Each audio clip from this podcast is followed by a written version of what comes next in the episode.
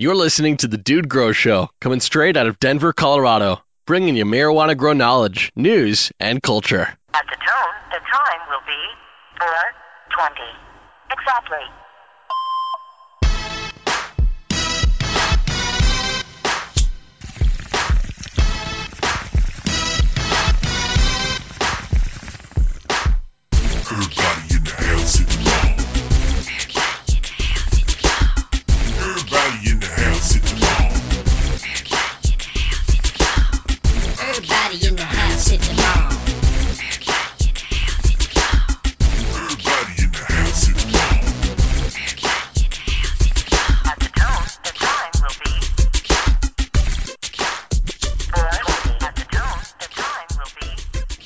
Grow Talk hanging out, guys. Let's talk about uh, growing some cannabis, Scotty. Let's talk about growing weed without the hype.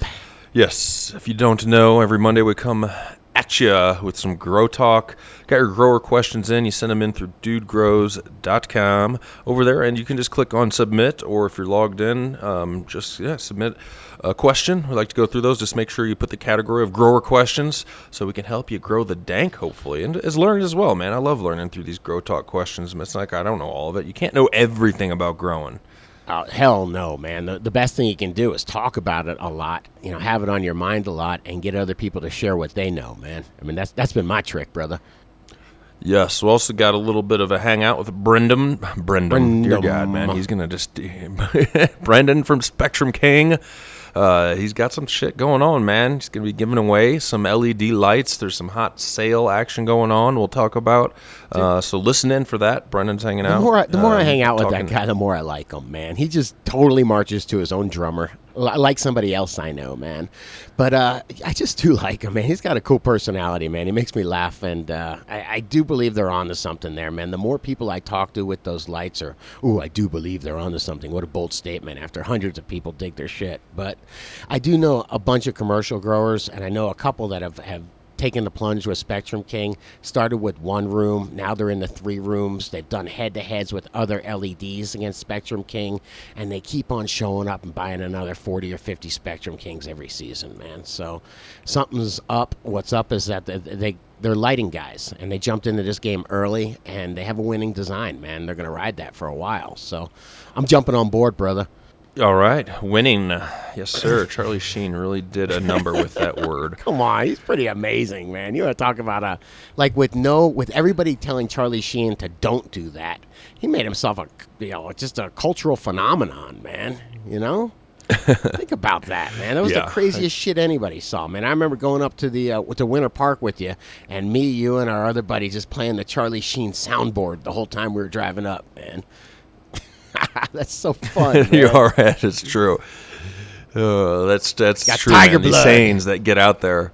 It's like I used to remember, like you'd be snowboarding, um, or you know, at the bike park, and when people just are yelling shit off the lifts for the fun of it, and then we had the Dave Chappelle like period, that people just be yelling, "I'm rich, bitch," just for the hell of it. Like you'd just be going, like, "What? Who the hell's that? What you talking about?" Uh, Rick James, bitch. All right. we got uh, one more shout out before getting into a few grow talk. Way to grow, Colorado. We got seven stores. Shit, I don't know. They probably got eight now. I can't can't fully keep up, but it's the dirt cheap sale still going on um, throughout the rest of May. So if you guys are still in need of some cheap dirt, or I mean, I prefer I would rather call it instead of the dirt cheap sale, the soil cheap sale. it, wouldn't, it wouldn't fly. The superb soil sale. The organics, Roots Organic 707, guys, 20 cubic foot. Is that right? I believe, yeah, 20 cubic foot uh, bag for 21 bucks. And if all you peat growers that get into the pro mix bales, those big ass bales that you've almost hurt yourself or have taking up and down stairs uh, into your basement grow uh, are $34. So hook that shit up, man. And uh, go check out a way to grow. While you're there, use Dude Grows account. Anybody, anytime, anywhere, or pick up a $60 Hortilux 1000 watt HPS. You just got to tell them DGS Hort. That would be Dude Grow Show Hort. We'll get you a, a hot deal. You can get as many as you want of those Oh man. all day. Just thinking, all just week. thinking about all the shortcuts I've tried to get bags of dirt down my stairs without actually carrying each one of them individually. You know, there's the cartwheel where you just take the, uh, you know, the, the bale, the compressed bale, and just cartwheel it down and hope it doesn't hit anything that tears it. That'll work sometimes. The, the dumbest thing I've ever done was I was just chucking them from the top of the stairs to the bottom of the stairs, man. Just you know, making a big pile at the bottom, and like the can of cocoa, that that was cool. I was chucking them; they're not too heavy. And then I just took an earthworm castings, one of those wiggle worm earthworm, earthworm castings, and just chucked it Uh-huh. from the top of the stairs, and it just went boom. And just total, the bottom just opened, and it just went everywhere, like the richest, blackest soil everywhere, man. It's like, wow, I wish I couldn't. I wish. I didn't do that now. I wish I could take that back. Gotta be strong, man, when you're gardening in a basement, Oh, carrying up and down can filters, CO2 tanks. the can unless you run filter is the burner, but the yeah. same thing. If you do, if you get like a really big, you know, 150 pound can, pound can filter, the best thing to do is just think of that as your passed out buddy that you got to get inside. You know, you got to get him out of the car and inside, man. You just wrap your arms around the, around that body and just start dragging, man. you know. But I guess now there's a roll. I actually mastered rolling those things too. You can roll them on an edge, but. Yeah, there ain't no easy way to get them down the stairs, bro. All right, enough of that jazz, man. Let's do a little grow talk here, man. We got a little That's kind of grow talk, chlorosis. man. It was kind of. It's talking about the shit that happens while growing, man. Yeah, true. well, this is interveinal chlorosis, which, if you don't know what that is, that- there will be some yellowing uh, between the veins here. And we got a picture up here, and this is uh, this one's kind of tricky, I think. Let's see. Hello, dude and Scotty. This spring, I've been consulting my stepbrother's grow in Michigan. He is a medical patient taking advantage of his rights slash duty to grow his 12 plants. Love Today I it, received man. some photos It is a duty, uh, showing some significant, yes, uh, significant yellowing um, of the new leaves. That's not a good sign. The older leaves are nice and green, leading to um, what I think immobile nutrient deficiency. The leaves are yellowing between the veins in the plants affected. The strange thing is, only half the plants seem affected and non non-station dependent. Says the plants are a mix of headband, which I've heard of, and uh, you have a guess at this? CC crossed with HG. He goes, these were gifted, and I have no idea what the abbreviation stands for. I don't CC crossed with HG. Anybody? Nah, Anybody? I'd have to. I'd have to do some uh, investigation on that, man. crisscross crossed with head. All right. I have attached photos. He is using uh, Nectar for the Gods in cocoa, recharge once a week. Yes, sounds good so far. Additionally, foliar spraying every 10 days with Transport Watson Rev and AzaMax. Uh, nice. It sounds like there shouldn't be issues. But, um, okay, oh, the plants are currently, this is where I get confused, Scotty. The plants are currently in late flowering under an 8 bulb T5. But when we look at the picture here, guys, we see. Uh, they don't look like they look like vegetative veg, plants. bro. So this is ups to Scott and Danish uh, for the nectar and optic samples. He's also doing um, he's doing the mainline technique, Scotty, following Nug Bucket's Grow Guide. This is over on Grow Weed Easy, guys. There's some good info over there. Check out that site if you want. Doing the mainlining. Uh, it says, what do you guys think? Magnesium deficiency? Um, are we are we okay using the nectar for the gods uh, or the non nectar for the gods newts as additives? Hug Hug Wolf. This is from Hug Oh shucks, man. Well, that just disarmed me, man. Hug wolf, go and hug a wolf, man. Go ahead. What do you? Um, I mean, these plants look uh, in the picture like definitely. You know, they need a little. They need a little. Uh, nothing crazy, but they need some nutrition. Yeah, so what's up with that though? He's giving them nutrition, but it's not getting to the plant. All right, first question I got is: Is mainlining is that a, a hard like a super cropping type technique? Yeah, I get the link over here. I mean, another way to look at it. Is this is, is this um, yellow? Oh, this is my only question, or the only thing I want to plant in your head before we get in, any further is: Is this yellowing happening after the mainlining? Could it be that uh, that you know you super cropped or something like that, and you actually damage the vascular system of the plant, and it's just not able to keep up?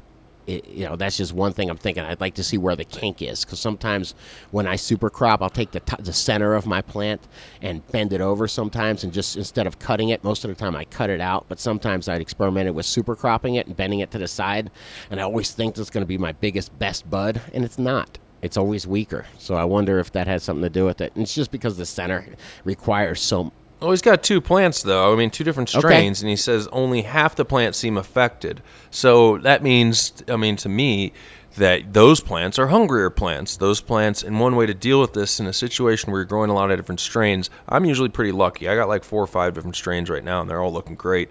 But if you find that this one's you know hungrier and you don't want to have to mix up a different nutrient um, tank for it or another you know watering bucket, whatever it may be, just top dress it, man. You could use there's a bunch of different. You could give it a little bit of depending on what phase of growth you're in um, a little bit more grow guano, bloom guanos, insect frass, worm castings, all this different shit that uh, uh, Happy Frog brand has like a basic 555 all purpose you could do lightly.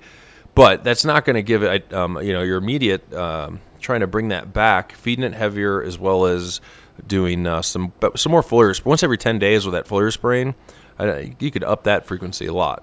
Holy shit, man. Okay, so just as you're What? talking, I'm Googling what CC stands for.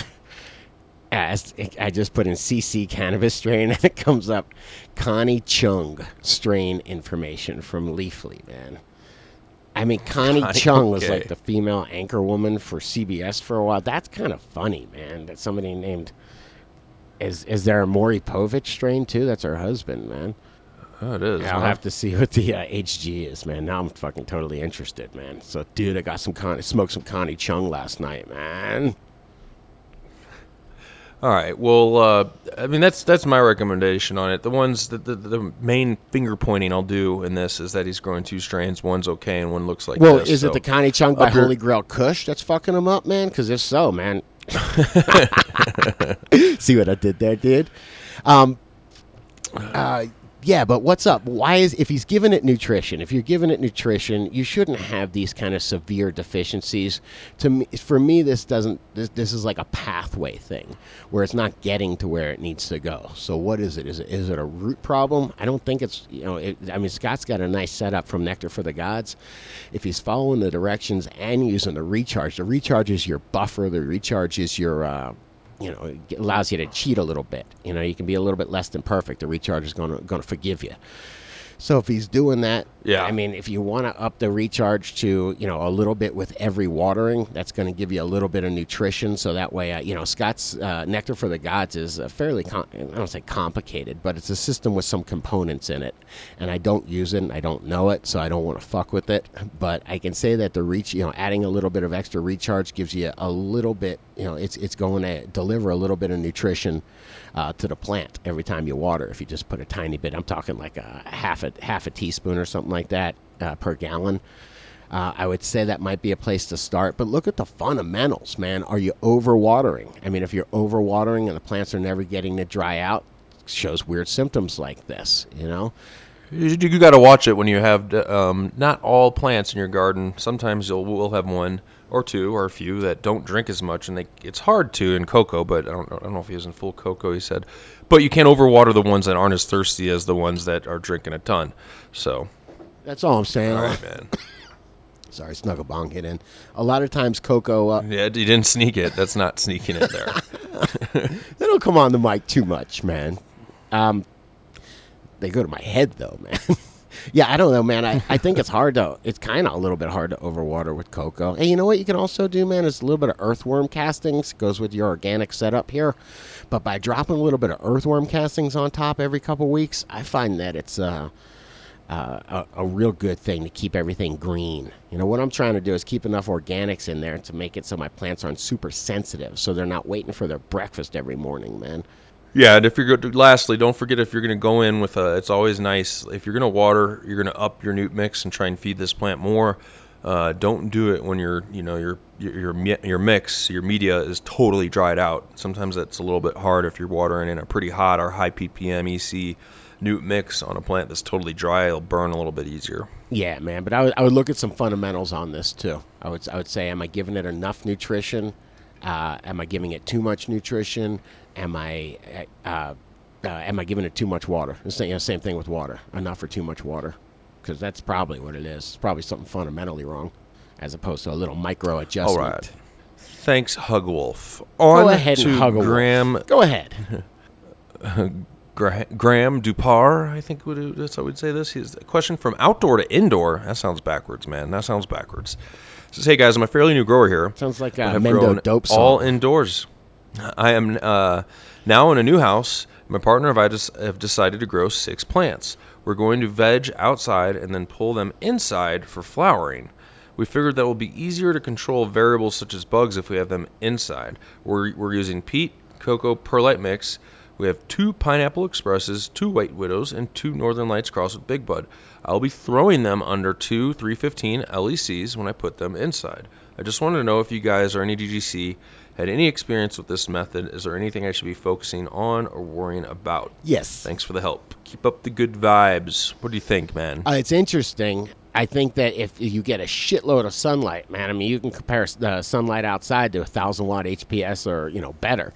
You're getting crazy sunlight outside. If you go bring them in, and uh, then you've got a 315 LEC that's that's going to take care of them. I think that they're going to get less light, and I think that some of the lower branches that were used to being bathed in sunlight might uh, have a little, you know, it's going to experience a little bit of shock. I would say.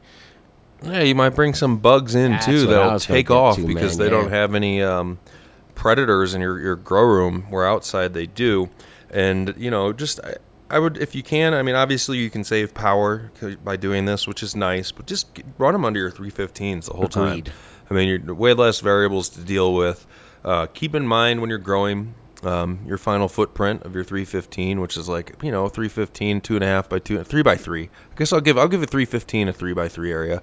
A three Uh, by three prime time then, area. uh, Let, let's get something straight though, man. The shit that comes off the sides, you can smoke that. It's delicious. you know, you might not get the crazy concentrated yield, but and man, I've had plants. Dude, we should talk about this. I'm I'm throwing it out there. You guys tell me.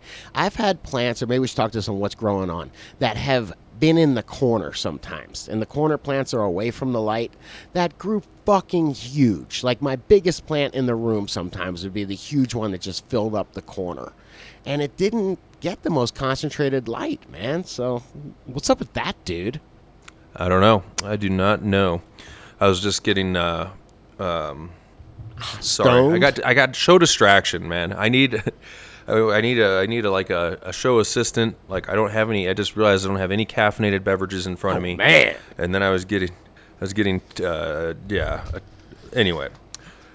Um I'm I'm on point. I'm back on Okay, point. Okay, man. Okay. So I'm gonna sip off my caffeinated. even though I man. didn't even though I didn't comment back at all to anything you just said.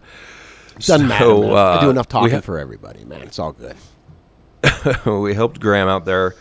Keep it on the Indo if you can, and then uh, yeah, no need to do that. If you're gonna go outdoor, go outdoor for the whole thing. Hey, do both, man. I forgot to say that. If you can, split that shit in half if you want, you know, and do uh, three of your plants outside and three of them inside. You know, you can grow three plants under uh, two, three fifteens just fine, or do one outside. You know, just to see what it's like. It's always fun to grow outside if you have the option. That's for sure. Yeah, Graham. The, the big thing that I'd be really concerned about is outside. You know, any any bugs can come onto that plant, and the reason why you won't see a uh, you know it's not you know it's not being lost to bugs is because there's all sorts of natural predators outside too.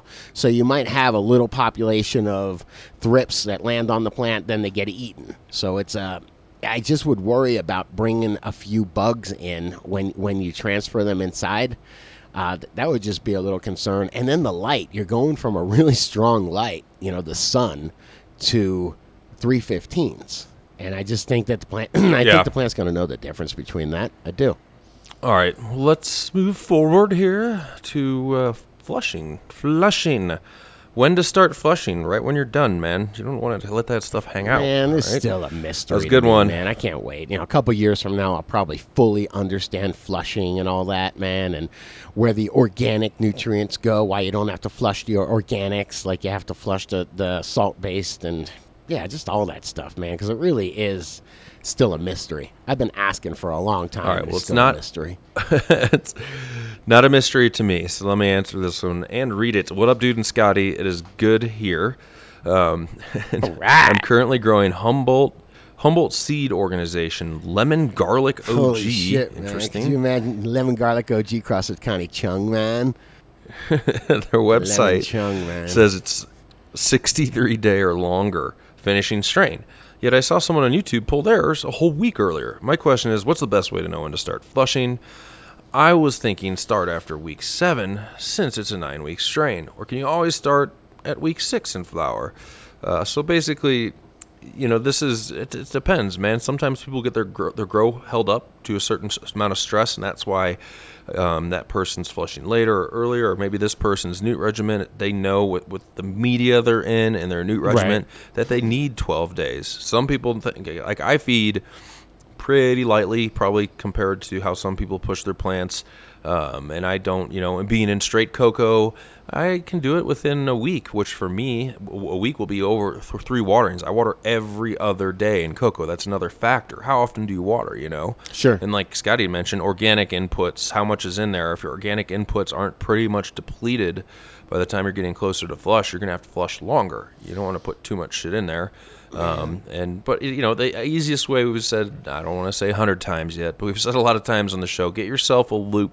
Go online or you know get get yourself the I recommend the Active Eye brand 30 times LED illuminated loupe handheld costs like 15 bucks and start getting used to looking Get at them on Amazon for three. and- yeah, I don't know. Yeah, but those are the I don't know. They're they're not, I, I, the illuminated ones really help because it puts a Sure. nice white LED yeah, was saying, light yeah. on the I'm, I'm not busting. I didn't mean to interrupt, dude. Go. Yeah, better not be busting. I'm just man, saying. about loupes. No, you can't just say, man. That's oh, banned. yeah, you're right. I'm just saying, does not does not get anywhere any does not get any communication done well. I'm with just saying, I'm just you can get them for five. Yeah. I can get them for five. And start looking. Uh, go to dudegrows.com, search trichomes, search flush, search whatever you want. You guys start using that search bar more. It's been working pretty good. You can find a lot of information Does. since Recommended articles haven't- below as well have some really good information too. We're starting to accumulate a nice knowledge base there, man. So thank you for everybody doing the guest posts, man.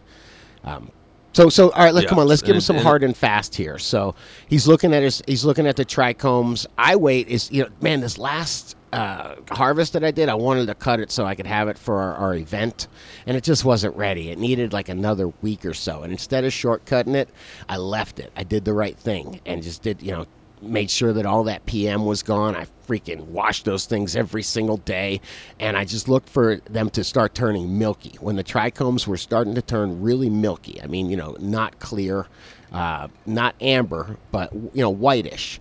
That's when I really started flushing. That's when I figured it'd be a good time to flush, and then I Yeah. left them go for another ten days after that um, watered really heavy, so you can get that. You know, a lot of that stuff holds up in in your uh, in your media. So if you can really flush, and I, I mean, you know, not just not use any nutrients, but drain to waste. So now you're draining what when you're putting water in there, the extra nutrition isn't sitting in the cocoa anymore or in the media. It's being flushed out and down the drain.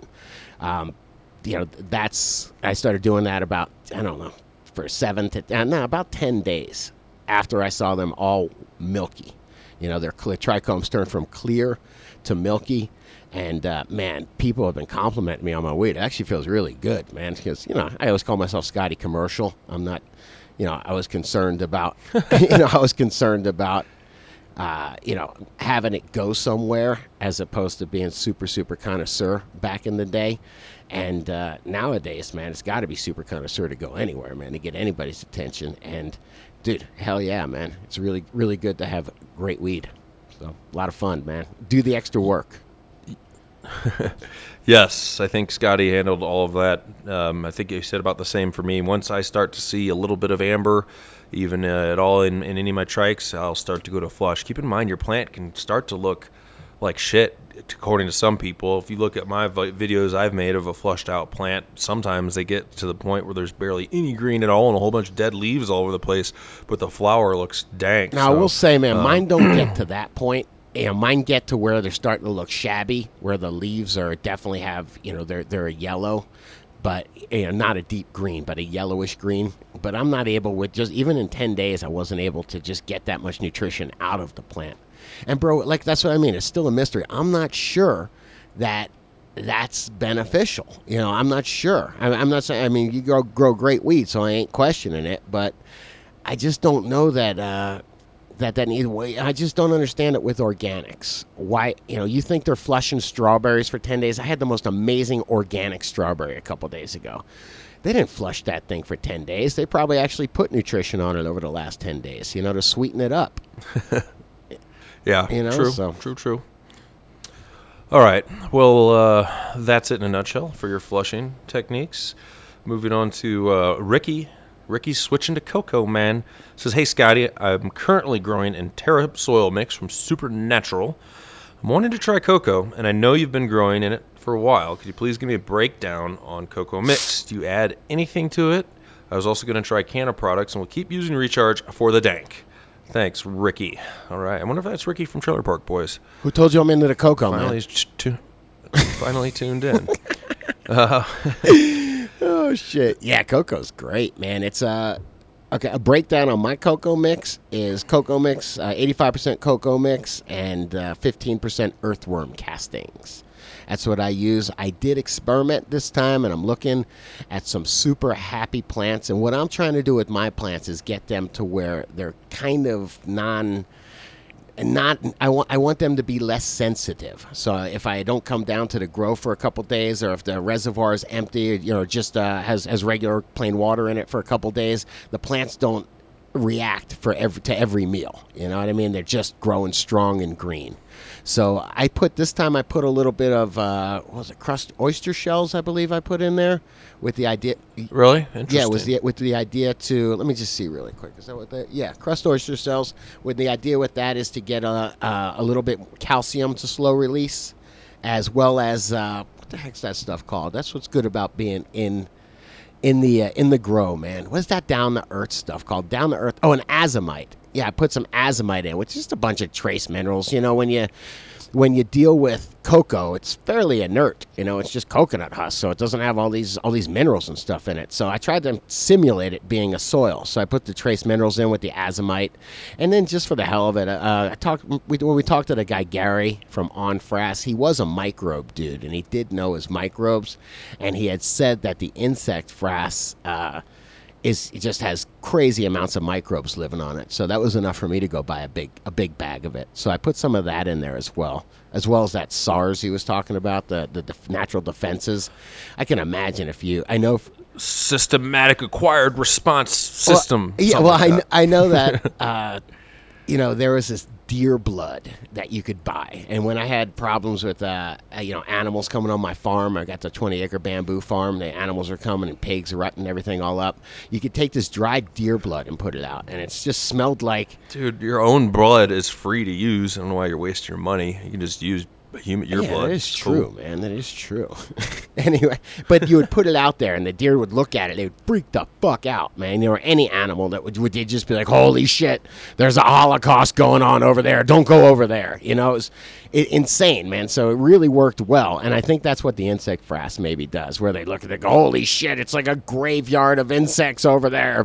Every bug is don't go over there. It's millions of skeletons, man." So uh, yeah, I try I try that stuff as well. But uh, yeah, so I just tried to fortify it this time. But the real important thing in my uh, thoughts are uh, the cocoa and then a little bit of earthworm castings. And the reason you don't add too much earthworm castings is because castings are super heavy. So the and the, the cocoa stays nice and light. So you can heavy up the cocoa a little bit more, like the dude was saying. It dries out so so quickly. You can weigh it down a little bit more with the uh, earthworm castings, but that's pretty much all you need. The other stuff is just kind of an experimentation for fun, just trying to make it a little bit more like soil. But with the with the cocoa, you got to treat it like hydro. You you use nutrient every time you water. You can use a light nutrient every time you water. That's pretty much. I think I'm at right at about 800, maybe 900 ppm. But the idea is you use a little bit every time you water, the same way you're doing it, the same way you would do rock wool or whatever. And cocoa responds really well. It, it holds, it just like they say rock wool, when it's fully saturated, it still can hold air. Cocoa's the same way, where it can be really, you can, it holds a lot of air even when it's saturated. So, uh, yeah, man, it really works well for bottom feeding systems. If you ever wanted to try one of those hempies or one of those wicking systems, bottom feeding system, it works really well for that, man. So, And you could uh, also add nothing at all as well. So it's your call. I mean, I enrich in cocoa a little bit. Um, as long as it's good cocoa, you know, we recommend Canna cocoa if it's available for you, just it's consistency and quality. no Uh, bugs. I've seen people if get you want bugs to, on cocoa before, man. So, you know, with the cocoa, so Canna's just a really clean product. That's why I like it. Yeah, and you know some people prefer they they they picture themselves, you know, technically or growing hydroponically in a soilless media there, and they want to keep it that way. They so they don't amend it with anything, and there's nothing wrong with that. Just make sure you feed, feed, feed, feed, and keep Here's feeding. the problem with don't that is- flush and is feed. that it's reactive. Then you know what I mean. As soon as you when if you don't show up, if you got to have a hangover and you don't show up in the morning, and uh, you know maybe the plant still got moisture. I mean, I'm trying to think of maybe like an auto feed system. Okay, your reservoir just has plain water in it for two or three days. Man, your plants really react to it. You know, if you've got earthworm castings and you know some you know a little bit of slow release in there, that you know so with with the I guess the azomite and I guess really it would be the microbes. If you got a whole bunch of microbes in there, they've got full bellies and they're going to feed your plant for a few days. Yeah, you got to refeed the microbes after a little bit, but you know I guess it's just not just exclusive to cocoa, but I definitely like them with cocoa. Right on, right on. Well, this one might be more for you. I'm not sure here.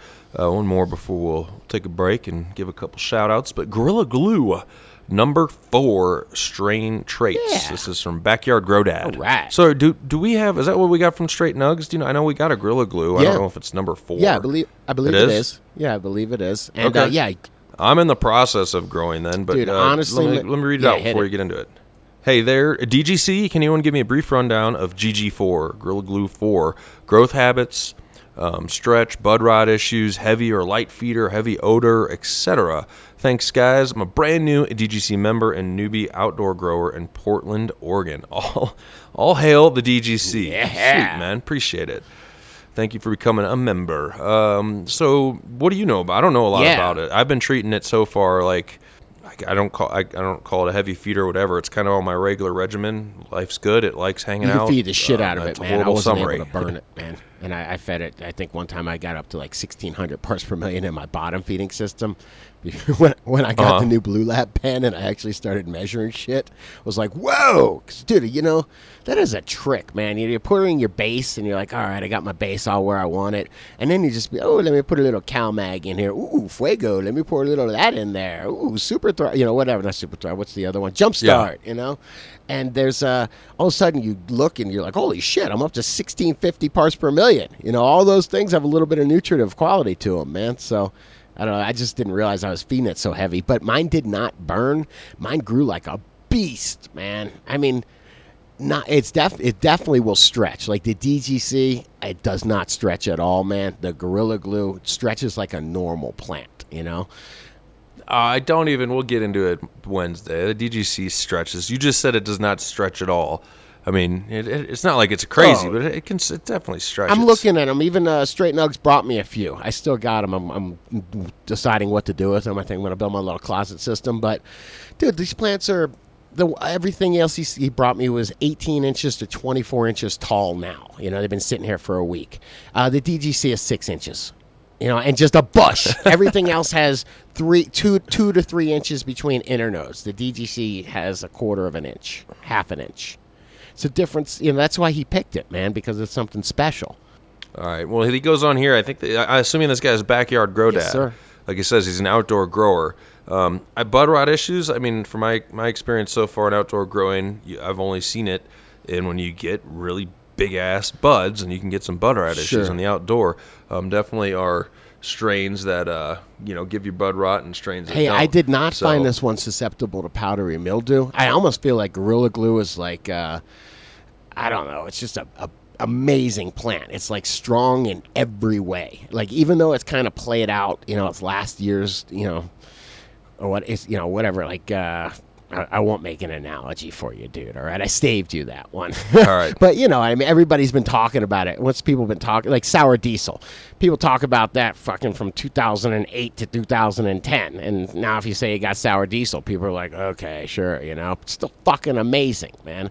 Well, Gorilla Glue, they grabbed this thing because it was fucking amazing. You know, that's why it won the Cannabis Cup whenever it did last year or the year before. And dude, it is Uh-huh. just frosty. It's got big fat nugs. It's really easy to grow. It stretches not uh, you know crazy, but it grows into a big fat plant. You know, yeah, you can flower this thing at 18 inches, you know, 24 inches, and get a beast out of it. So it's kind of everything that you want. It's not a it's not a hard plant to grow. It's really vigorous and strong. So uh, I wouldn't worry. I would feed it strong, err on the side of of overfeeding, and just back off. It's a very forgiving plant. Uh, I would grow it big. Uh, if you're going to grow, you know, if if you think if you grow buds that are the size of your fist, you're going to probably have bud rot issues, man. So just be very vigilant with those buds, man. Maybe even try not to, you know, try to uh, with bending and you know creative staking. If you can stake it over, a lot of times you can take a bud that's going to grow, you know, a huge cola that's just going to grow into one big, you know, arm that's possibly going to rot. And if you stake, you know, if you bring that 90 degrees parallel to the ground, you'll see that all those little buds will turn up and they'll turn into little three gram buds that will all grow individually. That's a lot easier to keep air circulating around three gram buds than it is around the arm. Yeah, bud rot's bud bud rot's from the devil, so it's hard to tell. I mean, I, last season when I took down my white widow big bud from outside, um, from the out, uh, you know, from me just looking at the plant, there's like all these flowers look great, they're huge because you can't see into them. You got to actually start if you start to catch it, start pulling, you know, while the plant's still growing, peering into your flowers, pulling parts of the flower back. Uh, but then again, the uh, man, what was it? It was the uh, the flow the outdoor flow, it had buds almost as big, but it only had like 5% bud rot. Versus, you know, the other one had probably 20% at least. And that was kind of a, I, I was thinking in my head, maybe that's the, uh, the type of, you know, resin it puts out to protect the flowers. One works better than the other. I don't know. I don't know why bud rot prefers some flowers over than others, not just because of size. So, Yeah, definitely. I mean, I saw there was that uh, the Blue Widow that I got. Um, that one had powdery mildew all over it, and the Sueño little bit, and the um, Gorilla Glue very little bit. And you know, so it's you know it's just one of those things, man. Some plants are more susceptible to you know to, to rots and mildews. The same way people, man. You know, some people are more susceptible to heart disease than others. You know, genetically. This is true. All right, man. Well, let's. Uh, I got to give not necessarily a shout out, but if you guys didn't listen in, Jaron from New Millennium or Five Eight Distribution, is hanging out on the show, hanging out in studio up in Fort Collins. I have not used New Millennium, New Millennium nutrients. Uh, I definitely like the way they have their base nutrients set up there, and uh, we got a uh, pep pack. It's called, which is their full on full on line and basically, you know, nice nutrient kit. The, the, the hitch with this one, unfortunately, it's going to stay in Colorado, guys, because the thing is Heavy. as hell to ship. So what I want you guys to do, anybody interested, Colorado grower, somebody that you know, if you, there's a few different. Maybe you just straight need some nutrients, or you're a good grower that would like to test some new nutrients. I do have confidence in this line, and the number one way to know about it, go over to dudegrows.com, and every once in a while, I don't know what the rotation is, you'll see a new Millennium banner pop up that says Audio Spotlight. Click on that and you'll get the I don't know how long it was, maybe 10 minutes or less, just the straight straight talk on New Millennium Nutrients and running down the line and breaking it down. And then uh, yeah, just go over there, make a comment over there. Uh, that's the way I'm going to do this one. Uh, you can just comment on that post. That's dudegrows.com forward slash New Uh, mill. what'd you guys do? Five eight. I, there, there- there's Oh, definitely new one mill? under new mill, so there might be some redirects. But dudegrows.com slash n e w m i l l. Uh, yeah, I'll get you there directly as well. If you don't want to wait for the banner. Perfect. But yeah, and the idea behind that Yeah. man, I've done the- that the before. More, you know, the more attention that y'all pay, and the more questions you ask, uh, you know, with with the sponsors and the supporters, man, the more of these. What's this pack called? You know, anyway, the more the more new the pep pack, pep man. pack, P E P man. pep. Yeah, you know, the more pep packs they drop off over at, at Dude Grows, and the more I want to check out. What is that? He's there. There's got some product from one of the companies he works for. It's like Play Plagron is the company that is. Am I saying that right? Playground. It's a Dutch nutrient company. I think so. And they've got this one Yeah. product that I want. What is like the green something it's called. And I've asked around, and it's the shit, man. And you can add it to any nutrient regimen. That's the thing that I'm fucking interested in getting my hands on, man. We'll have to get him back on and hear Yeah. about it because I, I don't know anything about that one. Yeah, I told him he, he knows Uh, a lot. He's from a different, uh, you know, he's doing a lot of commercial stuff. Jaron from Five Eight Distribution is.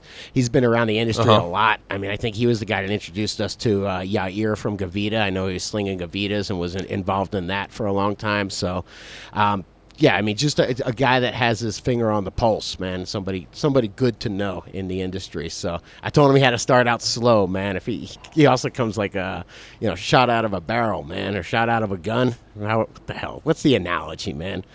Doesn't matter, man. when he comes in, he brings his energy, man. So I got to tell him to slow down and uh, pick a product and talk about it. So. All right, guys. So check it out, dudegrows.com forward slash new mill, M I L L. Uh, listen to the audio spotlight. Please make a comment on that, and I'll be checking the comments here. Um, we'll, we'll do the giveaway on uh, next Wednesday's What's Growing On, and I can think I can get it to any way to grow in Colorado. I'll gladly meet, try and meet you guys, unless you know it's bad timing and I got to get down to the Springs. But I haven't been down to the Springs in a while, so I might not mind coming down there and hanging out, and I'll get you this pep pack um, based on your comment and saying, hey, I'd really like to try this because, Yeah. and that works. And if you guys are down in the Springs and you don't know, man, there's a great resource, man. A guy who I learn a lot from every time I go down there is Brent. Uh, Brent in uh, the Way to Grow over at Colorado Springs. Shout out to you, brother. Uh, if you got any, you know, any specific uh, nutrient. Uh, you know situations, or you got any questions, man? That's a guy to ask, man. He knows his shit, man. So there are resources out there, man. Right on. Well, let's uh, you know what? Let's take a quick break, and then we're gonna come back, let you guys hang out with uh, Brennan from Spectrum King and us, learn a bit, a little bit about how to get yourselves a LED, man, a 400 plus LED, just hooked up, man. You can get it, you can have it. So listen in, um, and we'll take a quick break here. Come back with that. Break again, party down, more grow talk. All right, man. I'm going to go straight to the party down, man. All right. So, uh, I'll talk to you guys in a few. I've been searching for a month or two for a place to light it up. If the landlord lived in Timbuktu, he couldn't be far enough. Now I find my space is the perfect place for lighting brighter than the sun. But they don't know, I just see a big grow. Meet the landlord and put on my glasses. Call up and I rent a Volvo. Just because I look like an accountant gets your ass to rent me. Huh, huh. I won't use this place as a grow room, but I'm lying. Yeah, I'm lying. Oh, I'll throw up lights in every fucking room till I'm frying every goddamn wire. Oh, I won't use this place as a grow room, but I'm lying. Yeah, I'm lying. Oh, I'll throw up lights in every fucking room till I'm frying every goddamn wire. Oh. What's up, growers, tokers? LED crew, man. We're gonna hang out. We're gonna. We are. We're hanging out with Brendan from Spectrum King, and of course Scotty. How's it? How's it growing, Brendan?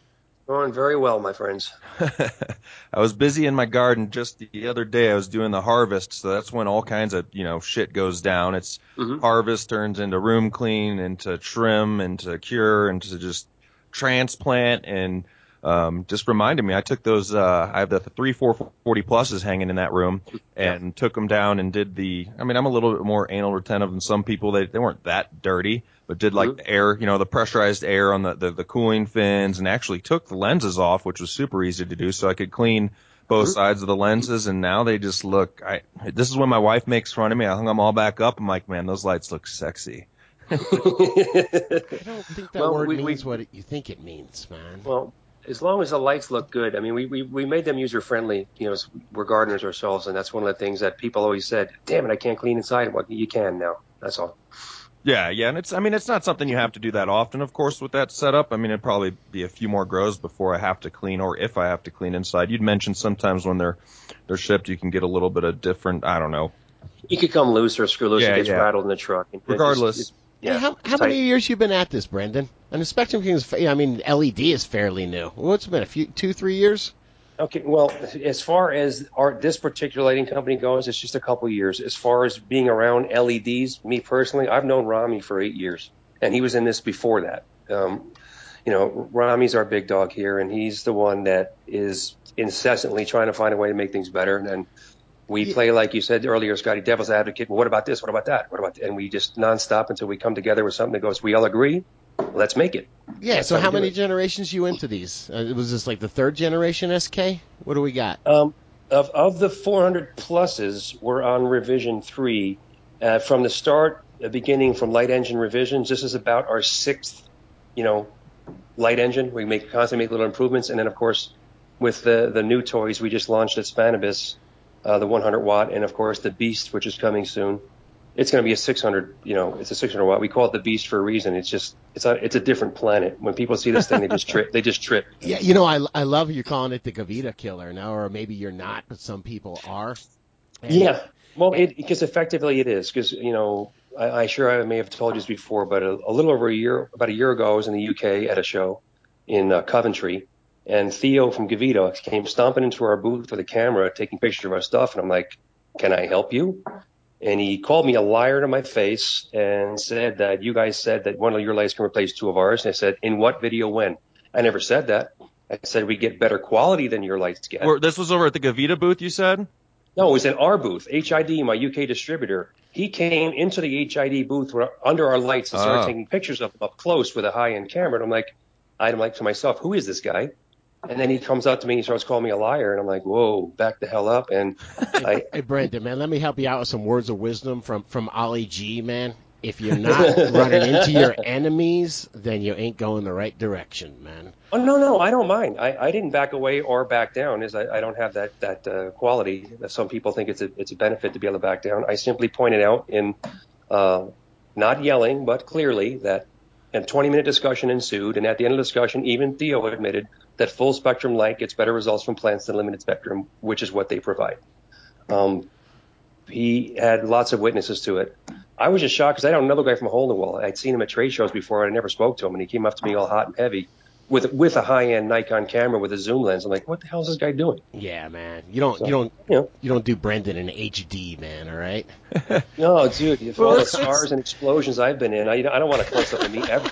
It's the uh, LED arena, Brendan. You know that. I mean, I put up a video the other day uh, titled "LED Harvest," and it's not my full report yet, but I mean that article got right not not in that long, like 31 comments on it, and it's because everybody likes to talk about LED. One of the ones on there I wanted to talk on the show is they're like, you know, that's that's fine and dandy, that that, that, that looks cool, but it gets outdated so quick, and they're worried every one to one and a half years, why buy one if if the technology, you know, is just going to be better? And I my point was. I'm where I I want to be with it. Sure, I mean it, it is getting better. It doesn't make what I have irrelevant.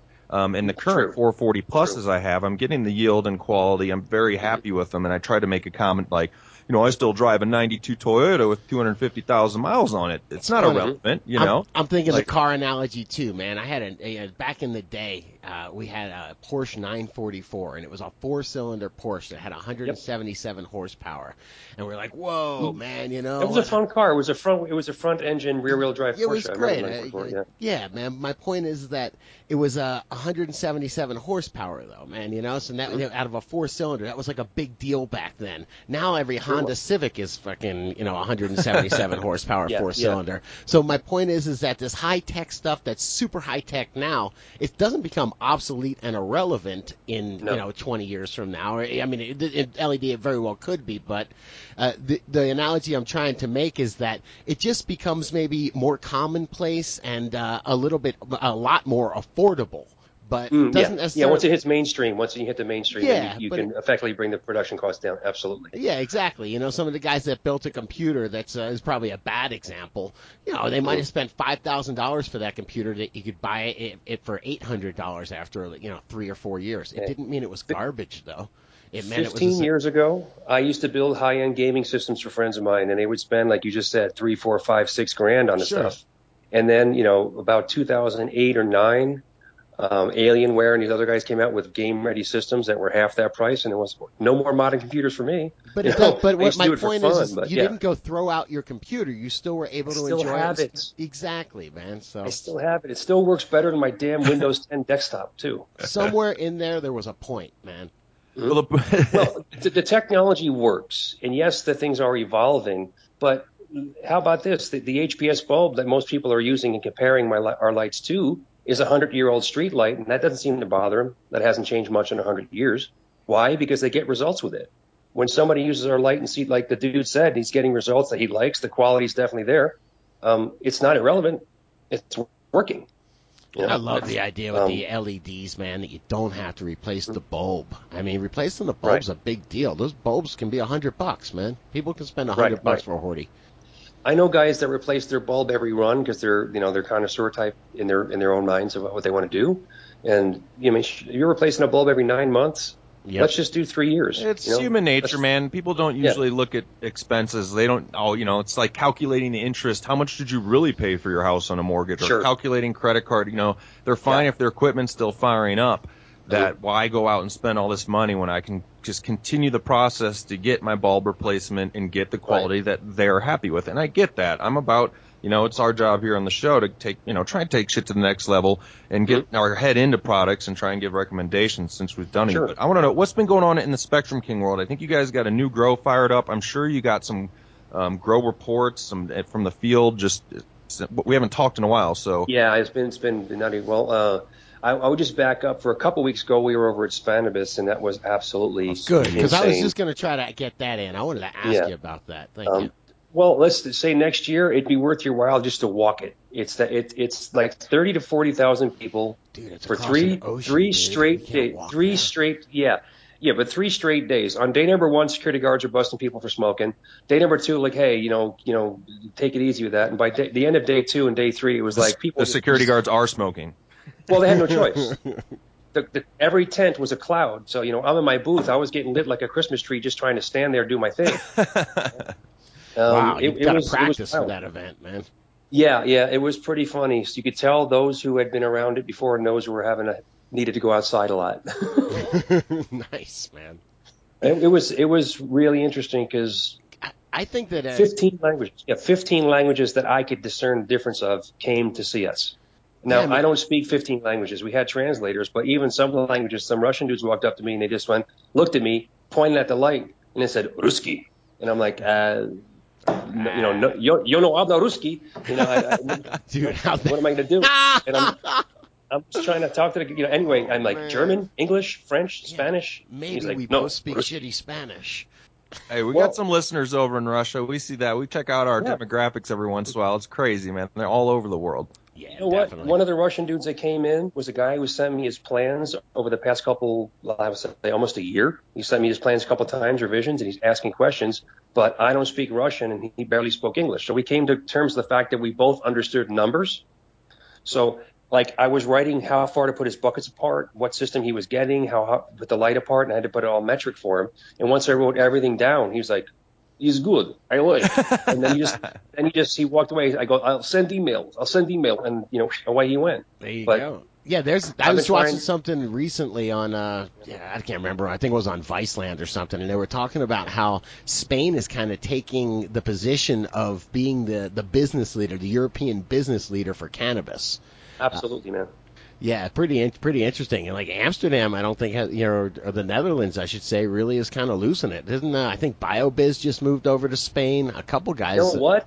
They changed the rules in Holland, and they really just there's a, the exodus of the hydro business is happening now, and even distribution companies have moved to Germany or just like said, "Oh, we're done." Yeah, I heard some of them moved to uh, uh, Spain. A few, of, quite a few of them have moved Yeah, to Spain. Spain, and, and, and Germany, yeah, definitely, because the the Germans are loosening up. The, the Spaniards, one of my The favorite Germans things are loosening up. They don't seem like a very loose culture, man. Well, they're, th- th- everything is just so, but the, more and more Germans are personal grows are, are happening, and, and you know we picked up a German distributor recently, and I've been talking with them. Got to go to Berlin, which was I've, if you ever get a chance, man, Berlin's awesome. Um, but- Geschwessen Wassen trinken. Ich Not kann huh? auch Deutsch sprechen. Yeah, and you always know one one word just to convince a No, chick I actually might- the only language I ever studied was German uh, back in high school. language.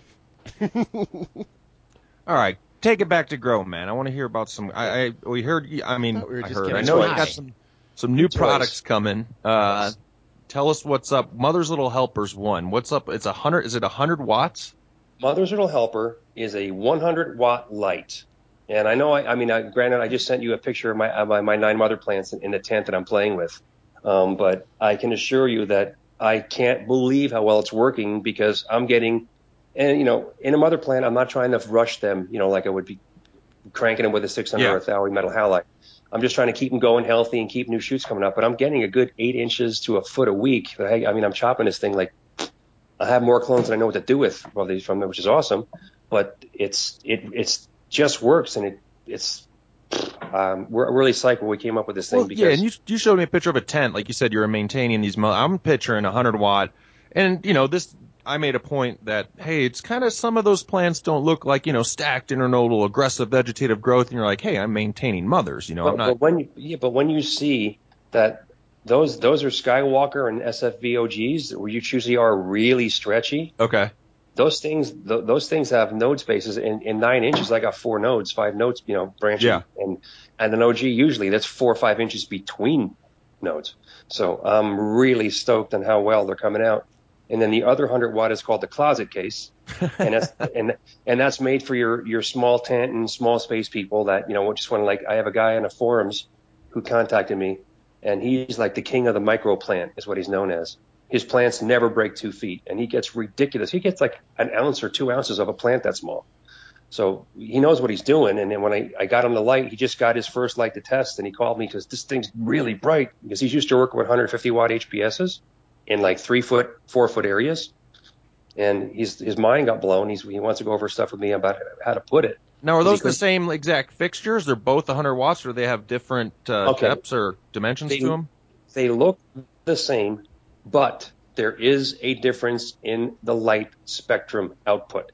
Mother's Little Helper is obviously twisted towards the blues because it's made more for, it's still full spectrum white light, but we kind of peaked up the blues in there in the white diodes themselves to give you a nice even vegging light because that's what it's made for, hence the name Mother's Little Helper. Closet case is the same spectrum as the big boys, as the 400 pluses, and the new 600. That's the, beast that's coming along. I'll get to next. Um, the this closet case is you know a one and done for your small plants. You know, guys doing your auto flowers, anything under three feet tall. You know, um, a lot of guys grow plants that size. The Europeans, most of them grow plants that size.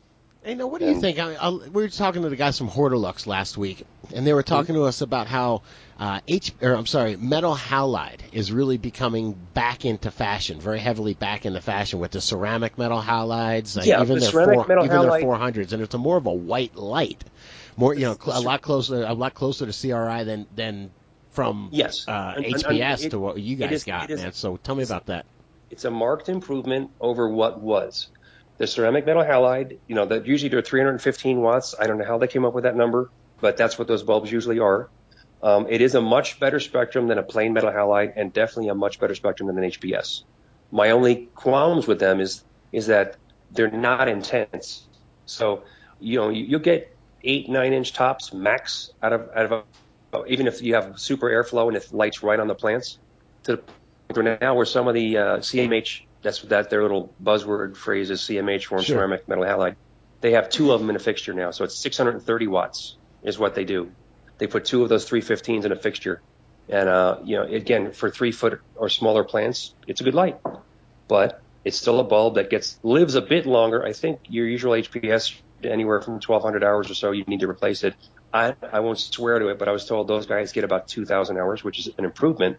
But if you're in a, a commercial or or your guy who's used to blowing it up with five foot tall plants, that's not the way to go. It's not going to do a five foot tall plant. It just doesn't penetrate. Makes sense, Gotcha. man. Makes sense. Yeah, definitely. Yeah. When are these coming? I'm on your site now. I was trying to see. Or this is basically you're almost in full production. I don't see Mother Little's helper available no, for purchase. What, or, what we what we do because they haven't been, they have not been released yet. The, Okay. the, the the first ad for the Mother's Little Helper is going up on our site. The first promo page, everything is on Friday. Um, it's being announced. Uh, we we told people at Hispanibus they'd be coming out in April. We're just going to put them up. You know, April's basically starts this week already. So And what do you? Uh, so these are hundred watt lights, uh, the Mother's Little Helper, and the closet. What is it? the Closet, closet case? case. And and what Yes. do they? Uh, what's the retail on them? They'll be two ninety nine, and there'll be an bad. introductory special, whether cheaper than that, to, to the first batch is coming out. Do we want want people to jump on and play Sure. with them themselves. You know? Absolutely, man. Uh, Get it started. I'm I'm I, I'm dumbstruck. I mean, Or and I we shake our heads because you know we're like kind of like the mad scientists here. You know, Rami's super super busy, and and you know, David is is in and out and doing his thing. We're we're the more of the nerdy geek plant people. So uh, his eyesight's much better than mine, and he's also, as as you guys know, he's smaller, so he's got better access to the lower end of the spectrum, so to speak, and the of plant sizes. And he gets really in and anal. And the stuff we're seeing with with Mother's Little Helper, I couldn't I couldn't dream a better light, honestly, with that kind of wattage. Even I didn't think we would pull off what we did. I thought it'd cover a two and a half by two and a half area, and I'm doing a four by four tent and fucking loving what I see. So I'm Nice, ecstatic man. with it. And now, what's what's this big boy you're talking about? Your Gavita killer, man. Okay. What yeah. Well, yeah. At, at the show, when when a bunch of other guys saw it, and even uh, some of the, the the German guys who came down from Berlin, they they they looked at it and said, "That's a Gavita killer," and I said, "I love it." yeah, yeah. You know, I said that's perfect. And um, plus, because it does the the, the beast. Um, we we're gonna call it 600 plus, but people are like, no, man, that thing's a fucking beast. Like, okay, let's just call it a. fu- We can't call it fucking. Okay, let's call it a beast. So we're calling it the beast. Um, it covers a six by six area in in flower. That's a Damn, hell of an that's area, nice. man. I mean, I wouldn't want to be in the corner, man. Um, guess what? This one is, is it's a whole new animal from the ground up. Every single part is different. This this is a whole lot of behind the scenes banging, tinkering, toiling, sweating, fighting to get it to where it is. And uh, it it is it does use almost uses 600 watts actual from the wall power draw. But to give you an idea, it's 1.8 times the amount of light of a 400 plus. Now, will it have the same That's awesome, as bro. far as That is awesome. all the ray. I mean, I always brag. You know, I had I had somebody help me take the uh, 400 pluses down and do the lenses and get them clean up. I'm like, you know, you can take these things and just spray them down with the hose, man. I seen the guy. I Yeah. seen the guy that owns the company or whatever. You know, the, the guy do it. Oh, you And- saw that was that was Rami filming the stupid hippie, aka me, uh, spraying with a hose because I know I, that's what I do with my own lights. We did construction and got dust all over everything. I just blasted with a hose and put it back in. Now, will Yeah. the Beast have the same ratings? Like, are you gonna be? Are you, did you make? IP65 is is a is a staple of what we do. Every light we make that we put out for grow is going to be IP65 rated, safe for use in wet and humid environments as gardens are. Because I don't ever want to go through the exploding um, glass HPS syndrome that hit me with an overspray. You know, when some guy was helping me in my garden and kind of got a bit enthusiastic with the foliar and psh, in the glass, you know, like you know, arc welding and all that stuff and circuit breaker jumping. I, I don't want anyone to go through that. And as more states are going legal, you got to work smarter, not harder. Hey, like you even mentioned, you- you had a story about if your sprinkler systems go off in a commercial setting and your your your equipment's not going to make it. That's a lot of a lot Yep. of money down the tubes. Wow, We have man. some, uh, that we have some guys brilliant, here. man. I just let the sprinkler have- system water my plants, bro. we have some we have some guys here in SoCal that um, this dude he lost everything. We didn't hear from him for a while, and like you know maybe he got popped, maybe on what's going on. You know he was in Orange County, and he was you know like like as the crow flies, not far, but as SoCal traffic goes, a couple hours, and uh, he finally got a hold of me, a new phone number and everything. I'm like, is it you all right, man? What's going on? He goes, man, we lost everything. It's what happened. He goes, he goes, uh, uh, Gavita broke and uh, started a fire. The sprinklers went off and everything, just everything, everything flooded the whole complex. I have to pay for my neighbors, my neighbors' flooring and lower walls to be fixed. And he goes, it's a bad scene. And I said, well, what do you need, man? Can there anything we can do to help you? And he goes, I, I was going to start a small grow right away, uh, just let me get 10 lights. I'm like, sure, sure, here. You know, we hooked him up because, again, he's a, he's a return customer. And uh, Yeah. he uh, he came in, we hooked him up, and then after a while, he's like, "I got good news for you." I'm like, "I like good news." he goes, "I'm getting better results than I did with my other lights, and I'm I'm only spending 40% of the power I was spending before, the same Oh amount of yeah. light." Hell yeah. So there was that, and because down here it gets hotter, you know, and then he's very slowly he's up he's up now. Um, I think he's got 38 lights, and he's now turning on to other dudes in his neck of the woods, and Well, it's still a closed door community, but you know they get the results, they get the quality Let's when they take use it to right. the uh, the uh, extremely. Mhm. Uh, I'll call it the hot action, Scotty. Before we were talking a little bit before we started recording, and we were talking, starting to get into the uh, grams per watt arena. And I always tell you know everybody knows me on the show. It doesn't really mean jack shit to me unless it's not growing. You know, unless It means it's just like something to me, man. Well, I, I shouldn't say it doesn't mean jack shit. You know, I- it. I It's just not- always try to put in all the other factors and things I like too. But Mhm. you had a grower, Scotty, that you know out there um, that was. You said he was was killing it with the setup. But what was? He- yeah, let's get into that. You know, man, I don't have the specifics, so I don't want to talk for him. When we go out to Okay. LA, I'm going to try to go stop by his place and, and see if I can get a little interview with him. But he was actually doing, uh, he would have I want, I want to say it was four SKs and it was either one or two 600 Gavitas in the middle, and he was killing it, man. He no, was super I, I, know- I know you mean. I know you mean. You're Sure. talking about down in Venice. Down in yeah, yeah, Venice. uh huh. Yeah. Oh no, he was splitting them. He was doing two two SKs with a Gavita in the middle, 600 Okay. in the middle. Yeah, there you over go. Four, over over his his, uh, his trays were like different, slightly bigger than yours. I think his trays were like 10 feet instead of Yeah, 8 feet. yeah, Because he and I- built them himself. And I remember he did absolutely great. I, I don't have the numbers in front of me, so I don't want to speak for it, but I was pretty impressed, man. I was really impressed. I want the I wanna straight LED like four, numbers. I want to say it was like four pounds per table is what he was getting. He's an organic grower too. He doesn't use any PGRs. I know exactly who you mean. Yep. Um, So anyway, I was really impressed by it. I was relieved. You know what I mean? You guys make some Mm-hmm. big GPW claims, and I want to make you know it, I hold my breath sometimes because you know Well, when my friends I'll- make I'll big it to you claims, I. I want I want them to come true, man. But I did hear some really good things, man. And this guy just came back, I think. And what did, he, did you say? He just left with 20 more lights. Yeah, he sent his brother up to pick up 21 more. You know lights. what I mean? Yeah. Yeah. So it, Um, um, I, I'm happy for no, you, brother. I, I love, I love him, and, and I got to tell you, if you ever get a chance, the next time you get down, if you if you catch up to him, if he's doing train wreck again, yeah. holy holy shit is all I got to say. His train wreck, I, I, it's it's an experience in and of itself. You I'll better not find a couch in a corner. I'll give it away, What? man. The cookie wreck. If you know who grows the cookie wreck out there, that's who we're talking about. Mhm. he's a he's a he's, he's he's got a skill, you know, a guy with skills that that just follows the simple instructions. Those are guys who rock it. You know, they don't they don't complicate things. Absolutely, Um, man. Absolutely. So, uh, as far as GPW goes, I mean, I am nowhere near the gardener he is or you guys are. I'm a I'm a all about.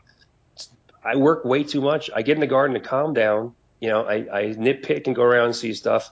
Or says, "Get over here, stupid! Look at this," and then you know, and kind of thing. And Well, we, we we clean up and do do. I got 1.8 and with five plants per tray of Blue Dream haze that I did not you know, even put a tomato cage on. I just put some bamboo stakes here and there. uh, And I mean, didn't- that sounds insane to me, man. You know, that's I understand. I can you know, understand that. That's And I- eight. that's 800 grams per. You know, four by four. Yeah, for a four by 4 Uh-huh. That's almost two Yeah, pounds. I, I understand that, and I, I can see some people being skeptical of it. Um, I, I have gardeners that are breaking too, but just like you said, show me. You know, I want to see if the third party lab test chopped down because that's what I had to do with our own videos. Because I mean, I don't need a Let's just say there's laboratory. I just need a scale. no, but I understand that. But I, I want what I figured was when we did the videos that uh, we had a dispensary come in and do, and do the trimming and weighing because th- those guys, you know, it's they're not going to buy more than what's there. You know, they they chopped, weighed Sure, it, and they told sure. me what I got because a I have to admit I am no longer a big fan of trimming. Got carpal tunnel. That it's hard for me to do. Yeah, a little 12 Yeah. hours of trimming will get you going, man. It'll, you'll either be a fan I- I or don't- I don't at mind, the end. I don't mind the scissor hash, but I was just about to the say actual that, trimming man. itself, the trimming itself, I, I, I could do without. I could be honest, you know. Yeah, the scissor hash is like the, the little gift, man. You know, the little gift Correct. for the work. All right. Well, Yeah, the thing is, like you're saying, I the, the, part of the reason you know we I, I have your lights hung up is because. I saw your documentation, I saw mm-hmm. the YouTube videos, and I was like, this shit seems pretty legit compared to other companies and other things I'm seeing, and it's you know extremely, I mean, plant specific, hundred percent. One of you know, it's like this company. RX Nutrients. Part of the reason I'm mm-hmm. using their nutrients is I went to tour their grow facility, and that's what I liked what I saw.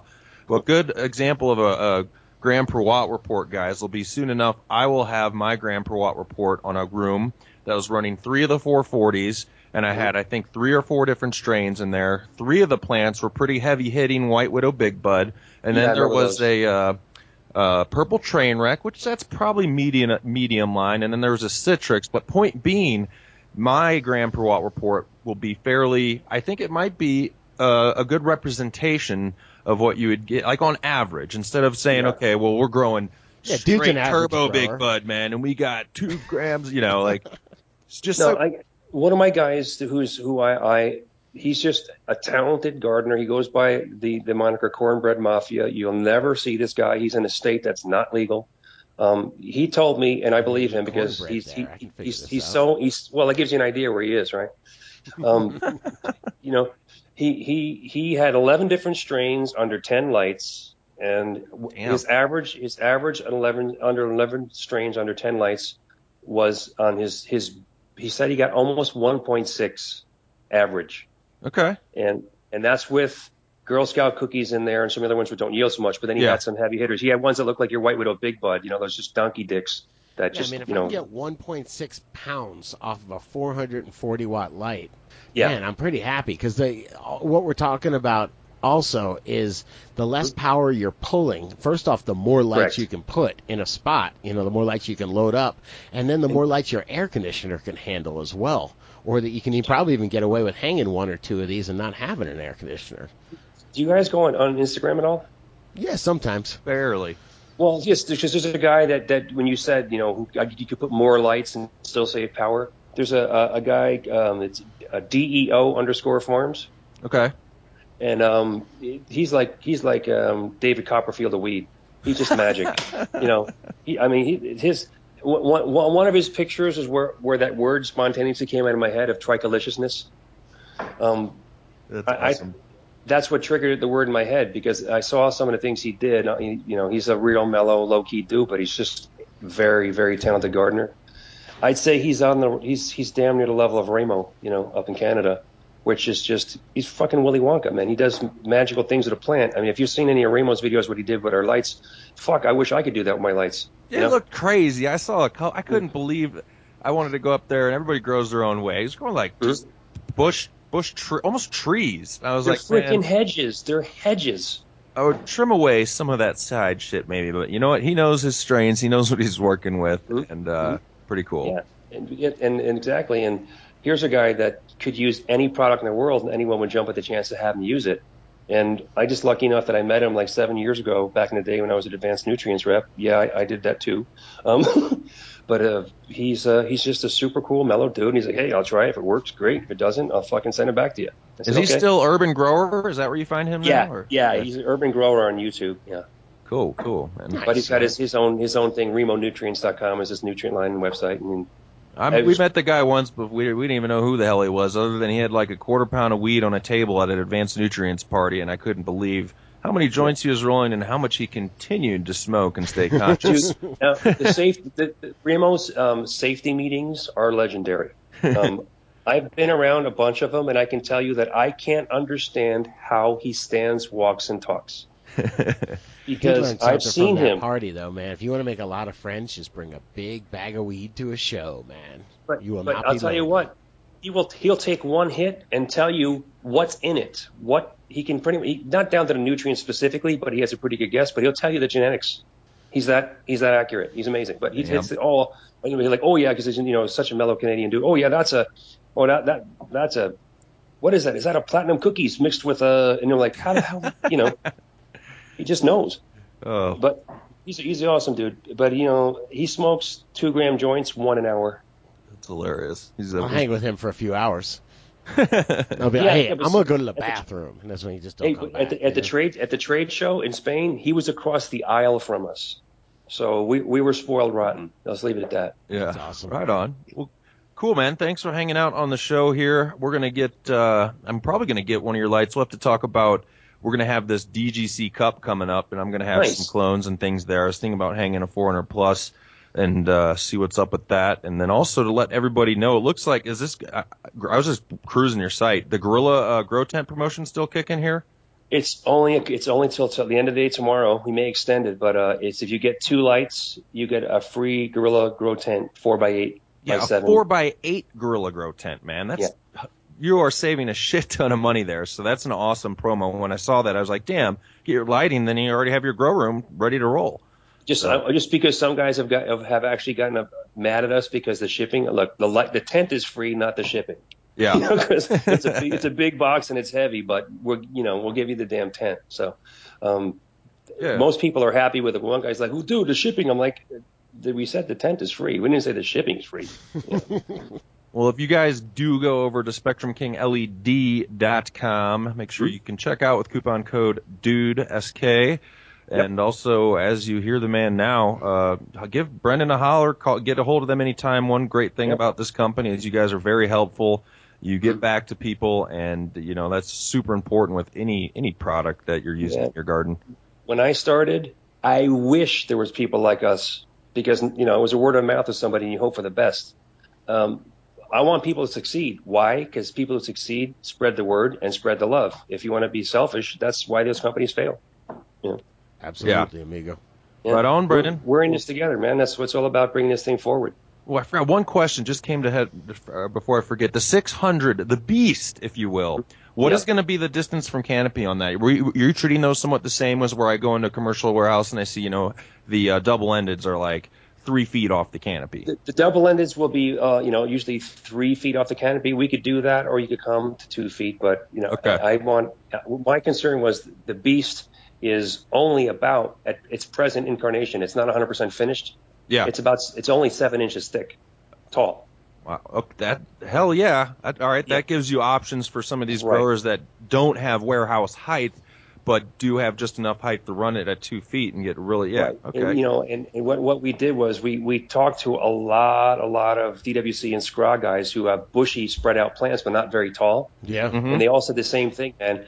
Give me all the intensity you can give me, but can you make something that covers a bigger space? And of course, when, you know, Rami and I and, I and Orr and David banged our heads together and, you know, we've been back, you know, behind the scenes trying to get this thing together for a while. And then finally we had the prototype we took to Spain and people just went, there was a 400 plus on in front of it. I don't know if you saw the time lapse video that we had on Facebook of the booth, uh-huh. but I there was a 400, there was a 400 plus in a shower that was being rained on by three shower heads in front of the beast. But the beast was so bright you couldn't see the 400 plus that was on right in front of it. I was just about to tell you when I saw the time time elapse video, I just saw a whole bunch of light.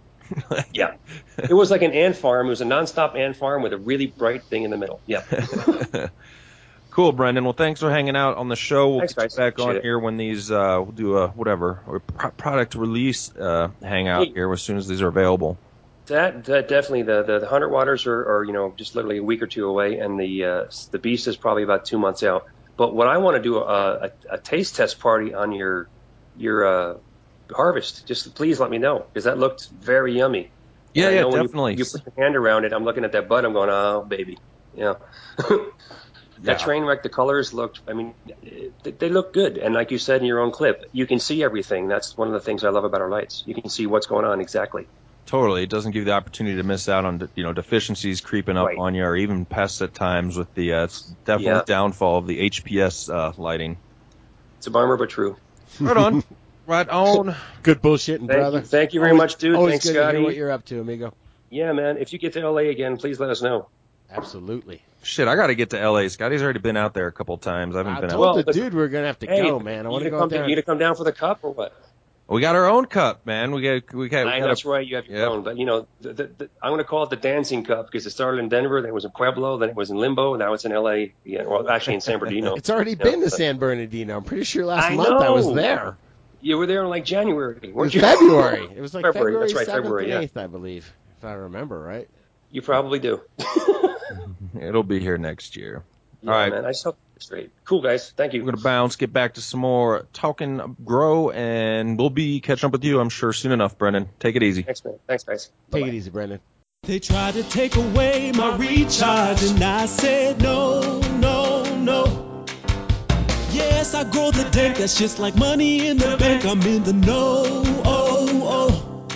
Come on and do yourself a favor and grow some dankness that you can savor. Cause I'm growing top shelf with recharge, the proof is in the smoke. Recharge is a natural soil conditioner takes the guesswork out of growing. The secret is in the biology. Recharge loads your soil up with organic beneficials that store and deliver nutrients to the plant as needed. In traditional or organic gardening, Recharge makes growing amazing quality simple.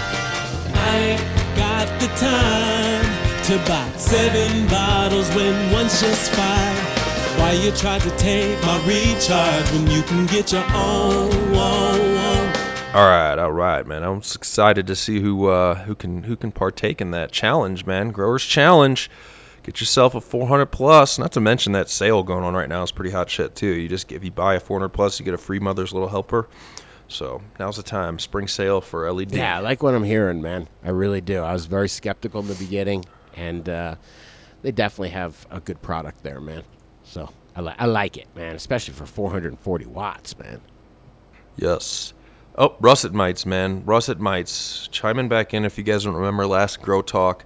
Uh, we had some russet mite discussion, and it was here. It was basically I don't know who this is chiming in, but they're giving their own opinion on them.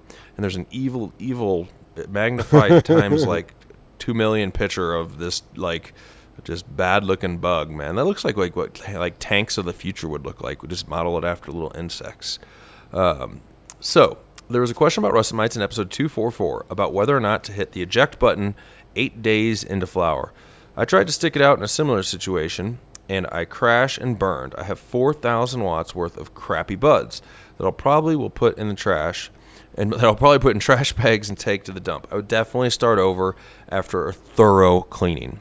A lot of growers feel this way, man. So like, know what you're up for, and especially that. I remember that guy had pictures that looked really damaged, man. Like definitely the plant looked like it had it had some russet mites hanging out on there. Quite yeah, a few. definitely. Um, I mean, I don't know if uh, well, you've never had, had the russet mites, have you? No, thank God, man. Here's wood. I can knock on it. So keep that in mind. If you guys are listening, you come across them, and if you don't know how to find them or look for them, just go over to dudegrows.com and type in rusted mites in the search bar. You'll find all kinds of Yeah, shit. I mean, you handled them with you handled rusted mites with predators, but the idea is if you're in the middle of a grow and you got something terrible like those kind of bugs, and you can afford it. I mean, so that's what's so scary about being a commercial grower, man. The only guys that can't afford to chuck it out and start over again, usually uh, that truly can't afford it, are the commercial growers that are like, no, fuck it. What kind of poisons can we use to get me through? I got to sell this medicine. you know what I mean? So it's so it's uh you know, but if you can, man, there's because it's just no fun. It's no fun to be fighting these things, and you're constantly it's, it's an added expense, and uh, added tons, tons of time. This is supposed to be a fun hobby, you know, a natural hobby, and what it comes to is, uh, you know, when you're buying all sorts of pesticides and in there spraying every two days and just fighting for that harvest, man. And then what are you the fuck are you smoking after that, you know? So Well, and the holdups and delays and the amount of money you got to spend sometimes to be able to continue the battle, etc. couldn't So, agree yeah, with you more. Definitely couldn't agree with you more. Cool, cool. This is from Monk. Sizing carbon filters, greenhouse questions. Scotty and Dude, freaking awesome show, guys. Thank you, sir. Please keep up the good work. I'm on my second grow, first time greenhouse. Sadly, I'm in a prohibition state. Currently, I have one sour diesel and one OG Kush. I do have some short, some short stuff. Number one, autoflower seeds coming. Okay, I don't know. strain names are always tripping me out. Absolutely. Um, I have neighbors close by to my greenhouse and I want them to be able to smell anything. I have researched greenhouse grows, but results turn up large grows, which doesn't help me much. How do I size a carbon filter for my space? This is a 10 by 12 area. I also have an exhaust fan, 1540 CFMs to remove all the heat. How do I properly size carbon filters? Also, will my exhaust fan pull untreated air out before the carbon filter can treat it? What specs do I need? Uh, look for an, an- looking for an filter and a fan. All right. Thanks, y'all. Happy growing. So first off, what's the humidity? if you look at this there, picture- because if you put humidity in a, or if you put a carbon filter in a humid greenhouse, you got to ruin that carbon filter, man. So that's something to think about. Yeah, you definitely got to be careful with that. I mean, he said, and also you said a 10 by 12 greenhouse. You know, looking at the picture here, it looks like you got a couple plants um, in not too big of containers, maybe five to seven gallons. I don't know if you plan on transplanting, but I don't feel you're going to have a 10 by 12 canopy with these two plants of you know, you know, ca- uh, plant flower material to be scrubbing on. So Yeah, but there's still enough to stink Basically- up. I got. I don't have a huge canopy right now. I got five plants in here, but it stinks up my whole house if I don't have that carbon filter on, man. well, yeah, Especially with I hear you. neighbors The- close by. What I would do, saying? Yeah, I, I don't know his 1540 CFM fan to remove all the heat. I'm not sure if what type of fan that is, or if it's even the proper, um, how if it, without seeing it, is if it's one he can hook up with a carbon Right. filter.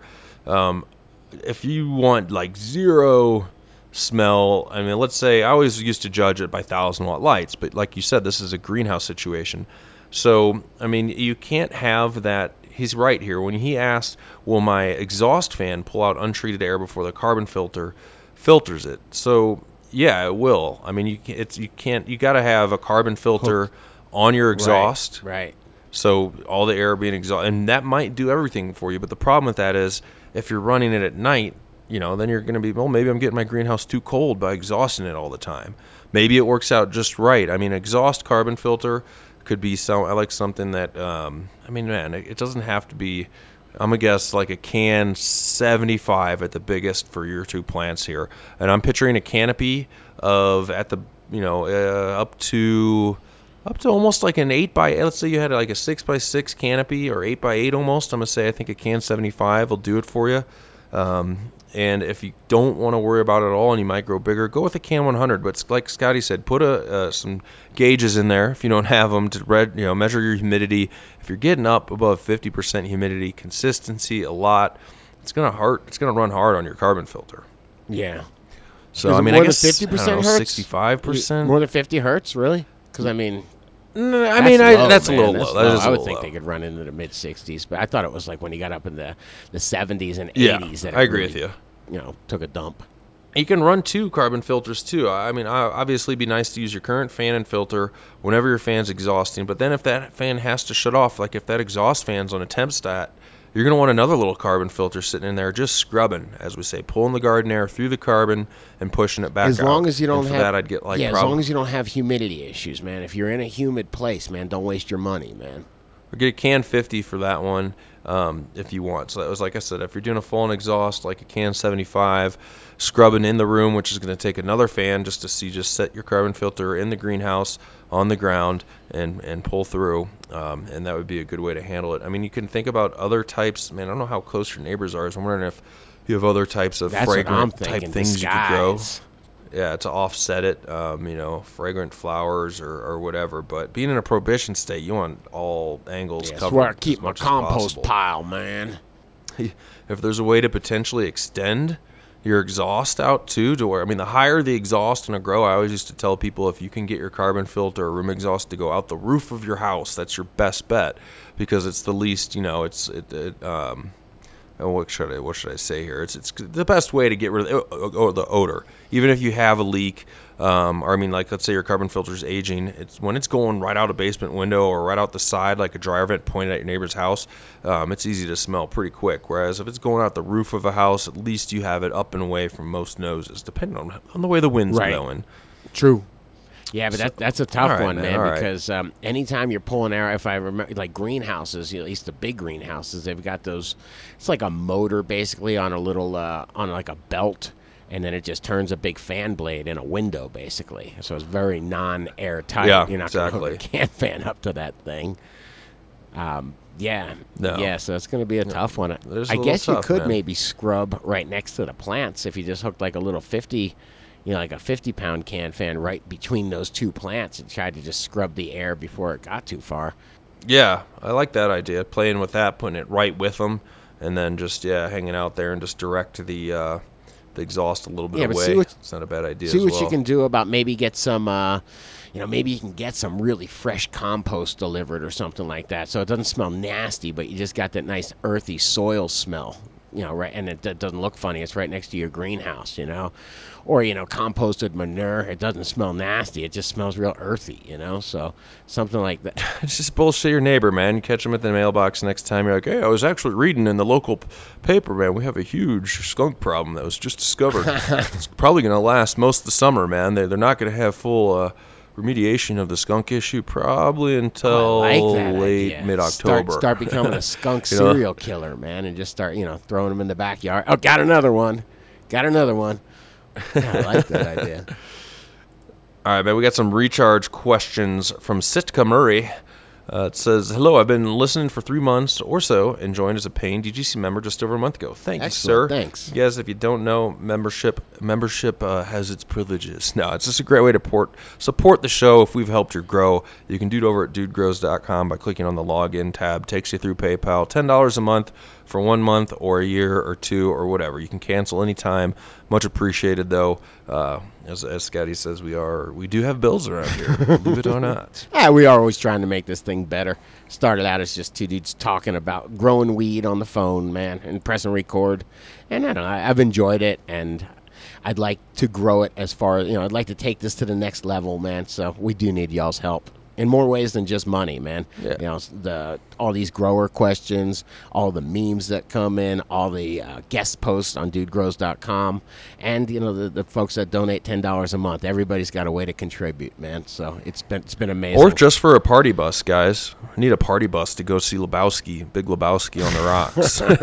That's so funny, man. It was like uh, Temp needs Todd's gonna go, and he already volunteered to be. Uh, he doesn't really, you know, drink much anyway. He doesn't smoke either, but he's fun to hang out with. And he's like, I could be designated driver. I'm like, hmm. Started scratching my head.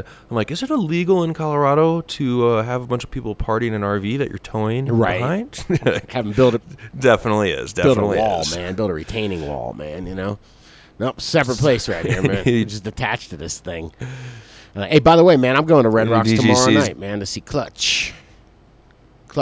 Yeah, Clutch? man. Cool, So if anybody is uh, is planning on going to that show, man, hit me up. Let's uh, burn one down in the parking Right lot. Let's contribute to the cloud, bro. All right, back to Sit- Sit- Sitka Murray. I've been uh, listening for three months. We said that. I'm working on my third grow. I flower in an 8 by 12 partially sealed space under three 1,000 watt um, HPSs, uh, one Hortilux, and one. He has a, a 1K Ultra Blue, he says he mixes in, and he rotates his girls to share the spectrum. And I grow hand water drained to waste, in cloth pots in Pro Mix cut with worm castings. For my last run, I ran most of the General Organics line Recharge and Silica. For my current grow, I've just added Mammoth P and substituted Aptus Facilitator for my silica. Nice, man. I just uh, Interesting. we're gonna get them on the line as well. I just started using Aptus Facilitator um, mainly because uh, DGC Don was using it and said, "Dan, this shit's the bomb." So check it out. Um, for my recharge questions, how late into flower should I be using recharge? For the last run, I was using recharge as well as Go Diamond Black. That's a, a humic uh, acid supplement from General Right. Organics. And he says, can I can I eliminate or cut back on the Diamond Black if I'm using the recharge? Um, included pics of my current pre- and previous grow. Any suggestions you might have would be greatly appreciated. Clean looking room there, man. I like uh, shit looks Does nice. look nice, man. Looks nice. Does look nice. I would say, uh, what do you think? I mean, you, you got the. Do you say you got humic fulvic in recharge? Both. You don't want to use it too late, though, you man. have you, you can taste it if you use it super late, man. It will affect the flavor a little bit. So, I mean, simple answer is I cut it out week five, man. Okay. So week five, man, I use it a little bit. Yeah, a lot of people that. do. Um, I just been kind of talking to a couple people that I consider real connoisseurs, and they're telling me that they, uh, you know, they know exactly what their strains taste like, and it can, you know, it. They said that it, it tastes a little bit different if you use it too late. So I don't, I don't want to change nobody's strain Okay. flavor, man. So yeah, I'd say like week five or. I mean, it is very easy, man. You use it and your plants look green. You know what I mean? So it's so hard to cut it out, man. Because once you cut those microbes out, man, you're you're on your own, man. But you know, at that point in time, man, I mean, usually there's what seven, ten days worth of nutrition in the soil, anyhow. So if you cut them out at week five, they're probably existing, you know, or they're in there pretty heavy till week six and a half, week seven, and then you're almost flushing anyway at that point. So it kind of makes sense. Yeah. What about the cutting back on if you're running a humic and fulvic? I mean, we already said, you know, if you use a uh, molasses or sweetener and you have recharge, you can really cut that back or eliminate it. There's plenty of molasses. There's dried molasses and recharge. But what about cutting back on your humic and fulvic, or should you run at regular strength? Uh, you don't need humic and fulvic if you use recharge, man. It's a total waste to put that Geo Diamond Black. Uh, you could definitely eliminate that. All right, nice. I like it. It's always good. Less is more sometimes. Yeah, I mean those are chelators. All You don't need a tremendous volume of them, you know. And the amount that I put in the recharge is uh, is, you know, I actually put put a decent amount in there. So, yeah, you definitely don't need to add any more. Cool, cool. Well, thanks and for again, the questions, uh, real, real quick, I say this every time because it's such a pain in the ass, but you will not see humic, fulvic, or amino acids on the new label.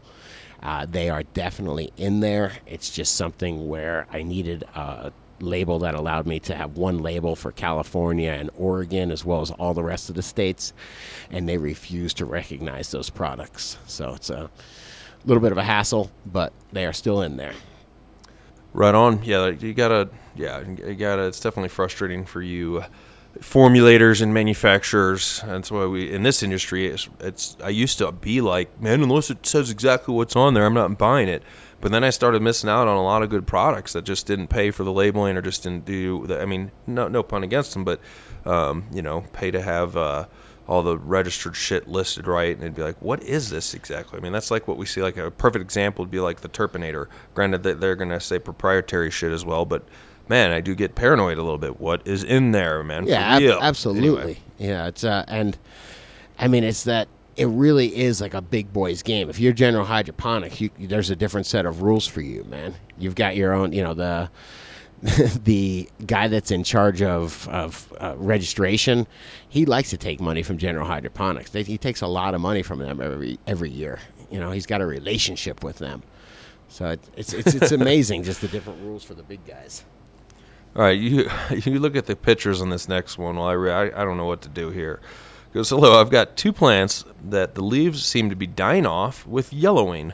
One of the plants is at the ends of, at the end of its life. The other has a few more weeks, but both show signs of this problem. Around a week or two ago, I moved the plant. Um, I moved the plants around, so I was thinking this could be light burn, but only I could see it on two of the five plants. I used to, or let's see here. I'm used to seeing my fan leaves die off towards the end of flower, but th- but this seems to be the rest of the. Pi- Are you checking out the pictures? I saw I see the pictures now. I, I lost it, man.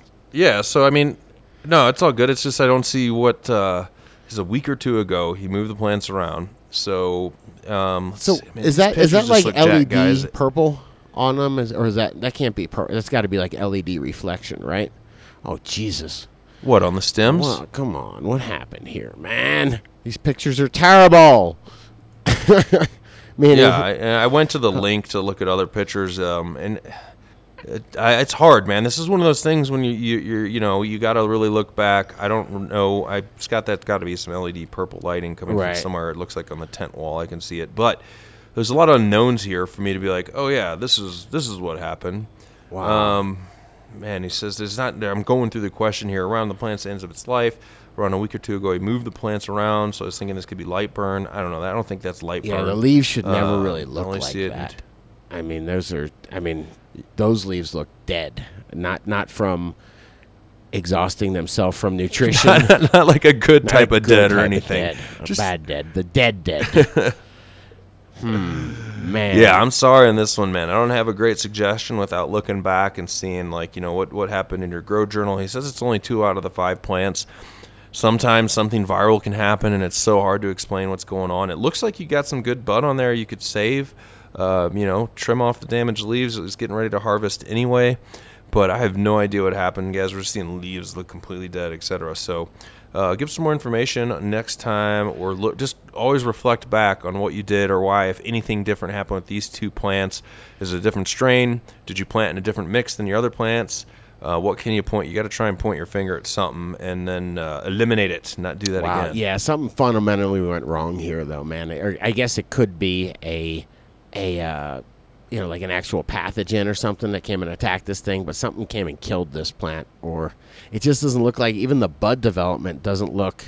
I don't see the right amount of crystals on there. Um, it just doesn't doesn't look right, man. You you know what I mean? Yeah. The, the bud should be if it's if it's in late flowering, it should be developed. Uh, the the flower should be developed a lot more, and those leaves are your energy leaves. They shouldn't. There, there's no energy coming from those leaves. Those are actual just dead bodies on stems. So yeah, that's a All right. Well, let's move on. Let's move depressing, on. man. Not Don't depress me, man. The hell. And uh, obviously, fill us, fill us in, guys. If you want to comment on any of these, of course, you can go over, look at the pictures, see what we're talking about. Just go to the show notes of this episode, leave comments, and it's a, a, a good way to, to help out with it. Um, now we're going to talk a little bit about uh, CocoTek, CocoTek GH. Uh, let's see here. Actually, uh, excuse me, Scott. I did want to go back. There were three comments on this, so I wanted to see what they said. Undershade ch- uh, chimed in. I don't know, but I'd say chuck it. Thank you. Undershade. Damn shame too. you, sir. 'cause I wouldn't smoke that, man. Uh, this is Kina Kina's mustard. I had a very similar thing happen on my last run. Doesn't seem like a light issue. Almost looks like a combination of heat and root problems. Check for root aphids if you haven't already. Good luck.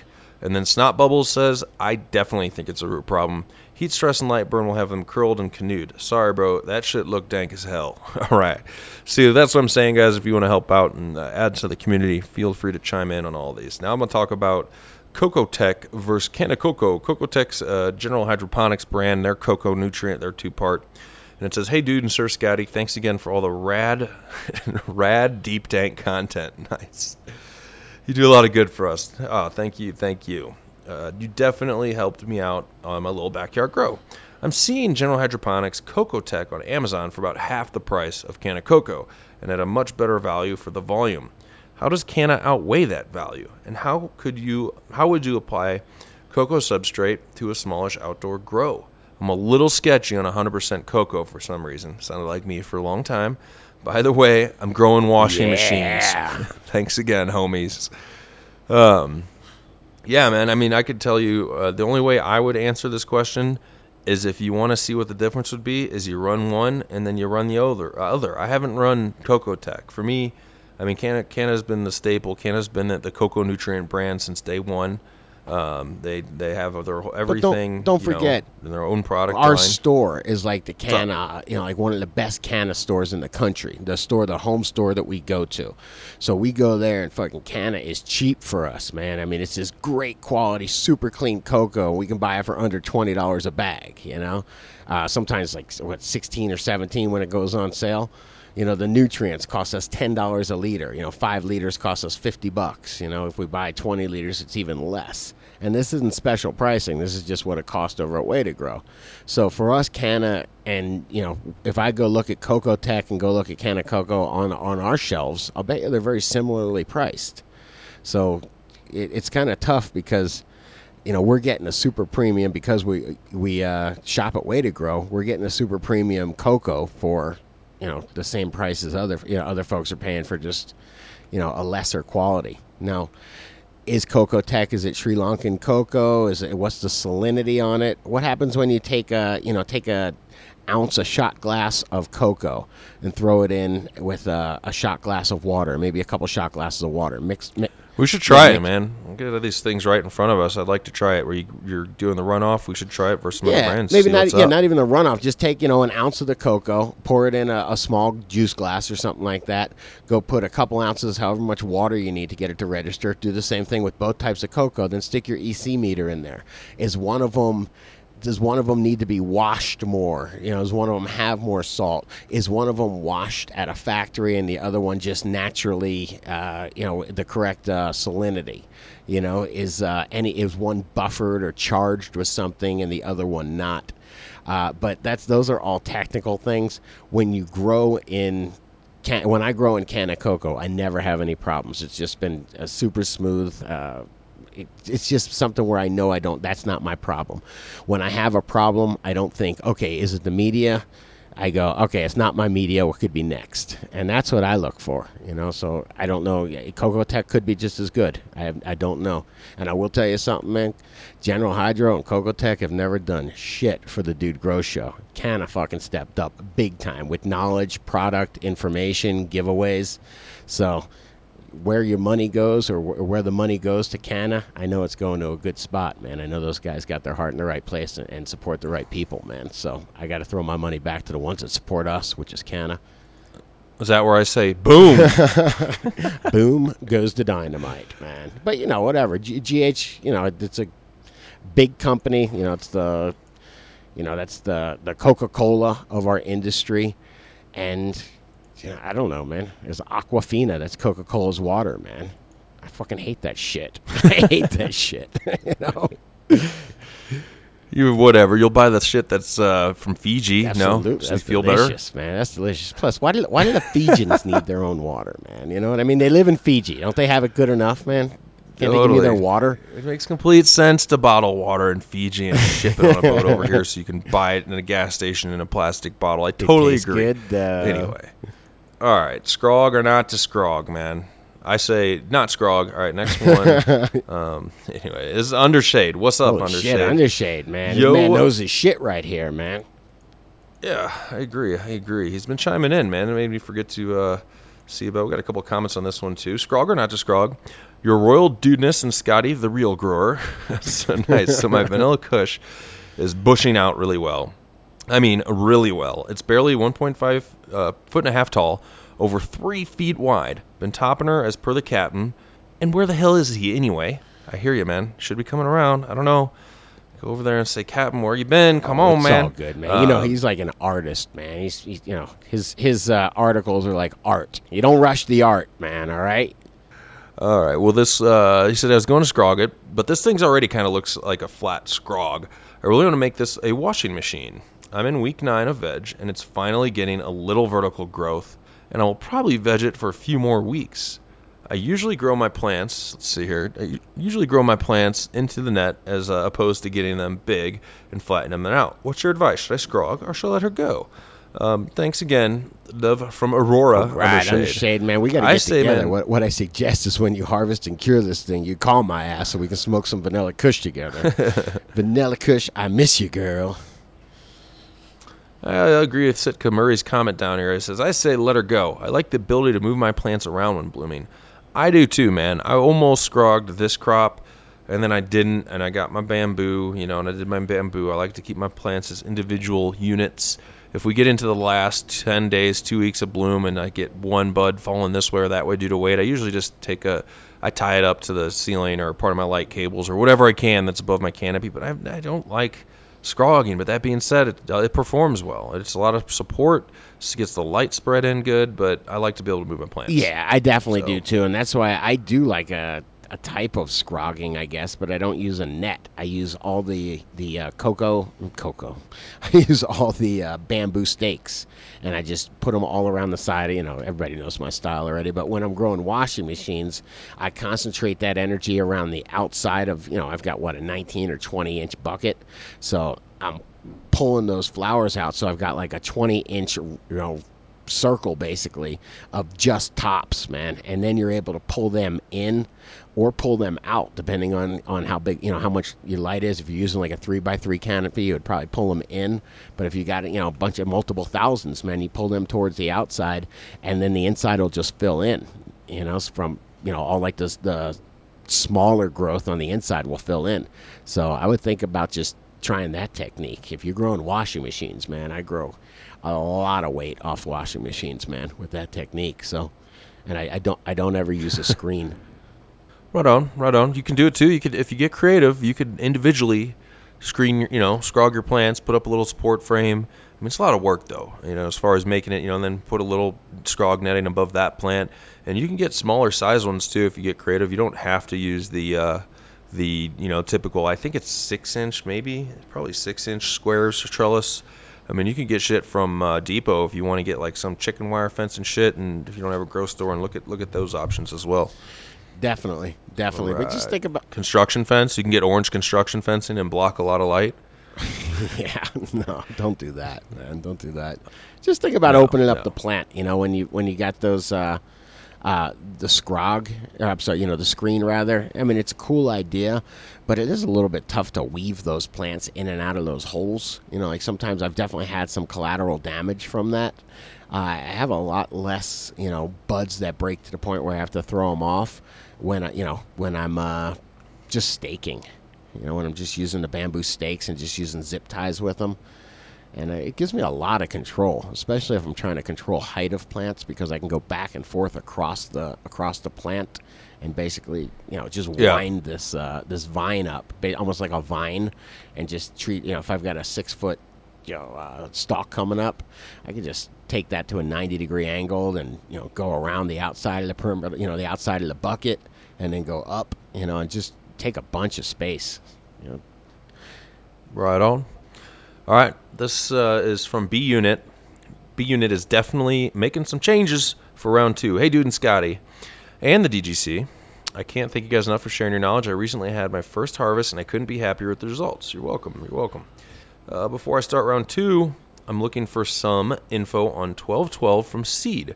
I'm in a prohibition state. I'm looking to set, set up fairly simple perpetual harvest for personal use. Guys, perpetual harvest is where, you know, every month, every two weeks, you're always harvesting a plant. You're not doing it all at once. Uh, has its advantages and disadvantages. Because he has enough room for three three gallon smart pots, and I plan on using a 50 50 perlite ocean forest mix because that's what I have on hand, as well as tiger bloom for flowering.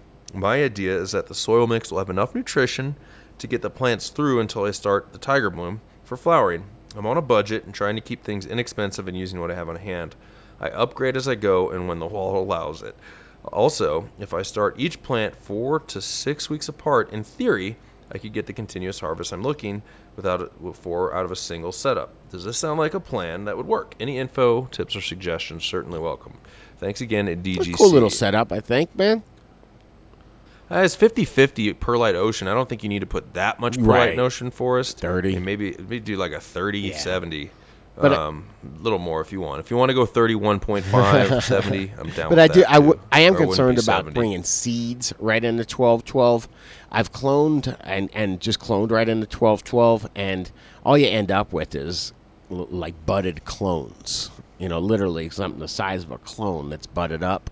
So you need to get some kind of veg on it. You know, you can grow them, you know, under a little, you know, a real small uh, a fluorescent light or something like that, and just. But you, I think you do need to to grow them at least you know, a few weeks, man, and get them. You don't want to just seed right into 1212. or I would say no. Anyway, I haven't done it. I've cloned directly into 1212, and that was tiny, te- teeny tiny buds, couple grams off of it. So, not a good investment yeah, for 60 yeah, days. if that's what he's trying. I didn't know if he said he was just going to start from seed, but I, I think that's that's what it sounds like. Good advice. Um, you know, otherwise the, the perpetual growing has its advantages. I like that you don't have to trim everything at once. Um, although Except I've gone you're back always to trimming, though. perpetual, I'm I, and it's sometimes it's hard, man. I like to go into my grow. Um, it's easier when everything's gonna be harvested at once to keep plants all the same size. Otherwise, you need to be ready to have one plant. You know, on a I use five gallon buckets, so you can use a whole stack of them. Take one off as the plant grows, but you got to keep your canopy kind of level. So that can be kind of tough depending on your lighting setup, as well as feeding plants differently. Keep that in mind. You're not going to be feeding a plant week three in bloom the same as week six in bloom. So um, you got to be on top of that. But otherwise, I mean, it sometimes it can make trimming work a little bit less. But you're only having three three gallon smart pots, man. So if you want to harvest them all at once, um, you know, that's How big are the know, smart I pots? don't think you're three three too much. gallon smart pots. So, Three nah, gallons. man. You got to grow. Yeah, You got to grow that thing for I don't know, at least a couple weeks, man. yeah, yeah. What would you, you think you should stick with the perpetual or if he or wants to stick with the prof- yeah, I think it's a really cool idea. But I'd say make, make him a mo- you know get a mother, get, find a little area where you can do a teeny tiny, just a super simple, um, uh, like vegetative area, basically where you got a small mother, you clone off it, and you grow those clones maybe in little keg cups or something like that, little 16 ounce keg cups to uh, you know to be, I don't know, 10 inches tall or something like that you know, just so they've got you know real leaves on there and they're, and they're growing on their own. When they're ten inches tall, go 'em and flower them out, man. And maybe use one of those super soil recipes. We had the Pound House guys talking about their, you know, it's a, I guess a, a super soil. It was uh yeah, what was it? Uh, Happy Frog and the uh, Ocean Forest, and I can't remember the last part of the recipe, but yeah, I mean something like that might work as well because you're growing really. The idea is to grow pretty small plants, but a three gallon plant once it's going really isn't super small. It definitely needs plenty of nutrition. I mean, it's all in how you're. If you're there to water it every day, you can grow it pretty damn big. We've seen them out at the uh, Herbal Cure, seen uh, growing style where they're growing. You know, I think those are in two gallon fabric pots. They're growing them big, dude, pretty big. But I mean, they're on a constant. You know, you, you got to be. If you're if you miss one watering cycle by a little bit, you can go to wilt Yep. real quick. Yep. Though, so Yeah, so I don't, I don't know. Seems, right. seems like a decent idea. keep us in the loop, B unit. Let us know how it rolls, man, for sure. Uh, and let's see, let's see, where we at? What you got, man? I think we, we've got the We last only- one. It's the last question, man.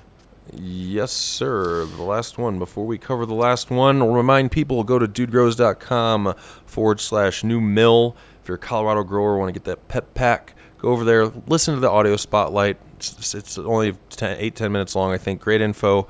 Um, and I want feedback too. I want to know what you think about uh, their their their their base newt system being named after the seasons. It's like summer, autumn, uh, and I really I did now that I understand it. I'm like, yeah, that's pretty cool. I like it. So let me know what you think, and then uh, next what's growing on next Wednesday, we'll we'll hook up one of you guys on one of the way to grows with the pep pack.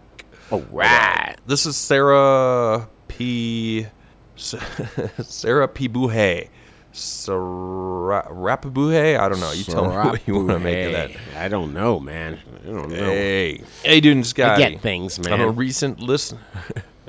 I'm a recent listener, but a long-time grower in Lake Tahoe. I've asked several others, and no one can really give me a definitive answer. See picture details. These babies started out as perfect clones. I used rapid rooters and transplanted within eight days. Lots of roots were showing. I transplanted into half-gallon pots with Royal Gold Tupur. I've only watered twice in the last 10 days with recharge. Um, soil's been nice and moist, and they're in a room with a 600 watt HPS, not directly under the light, like five feet away. Good. Temp 75, humidity 40%, newts, recharge. Um, you know, here, there's one comment here I wanted to check too as well. Uh, Maestro. Maestro chiming in says clones are very sensitive to changes in the environment. Sudden drops in humidity can cause this type of leaf curling. They should come back fine once they get their humidity up closer to 60%. That's a decent point, man. They did just change environment and were Right. transplanted. Uh, um, definitely scope, guys. We're seeing a new set of leaves coming out, real small, and just seeing some deformed growth. Anytime, just because I'm you know tainted, I see deformed growth. I scope for rust and mites. you know, they just they've done it to me. Um, and it's not saying you have it. It's just you got to check it off your list. Check, you know, scope in uh, deep and say, is there any russet mites going on Yeah, here but at it all? looks like there's plenty of Otherwise, be nutrition in this thing. I'm looking at it's a deep color green with uh, like kind of, you know, the edges are very pronounced. The ridges on the, on the edges of the leaves, which would tell me that there's a, there's a lot of nutrition Yeah. in there. Yeah, hundred percent. And um yeah, uh, a little patience. Obviously, if these leaves don't start to look somewhat normal or the next set, I don't even like to fully wait before the next set, but sometimes you do. It could have been a little transplant shock, throw it off too. I don't know if anything. I'm not too familiar with that mix, that Tupur mix. I think that's some type of cocoa. I don't Do you know, know? man. The no, I'm not too familiar with their stuff. Uh, so yeah, keep us filled in though. Um, if it's bug free, you got everything else dialed in. Your temp at 75. You could bring that temp and humidity up for veg. You could go up to 80, 85 if you wanted. Um, for humidity, I would 40% is a little bit low. You want to get that up to at least 55 to 60 for veg. Definitely, man. And I'll bet you this shit will pop right yeah, back get out. get that uh, humidity pretty up, and if you can get the temperature up, just like dude says, man, and I think you will see these things pep, pep, pep, pep.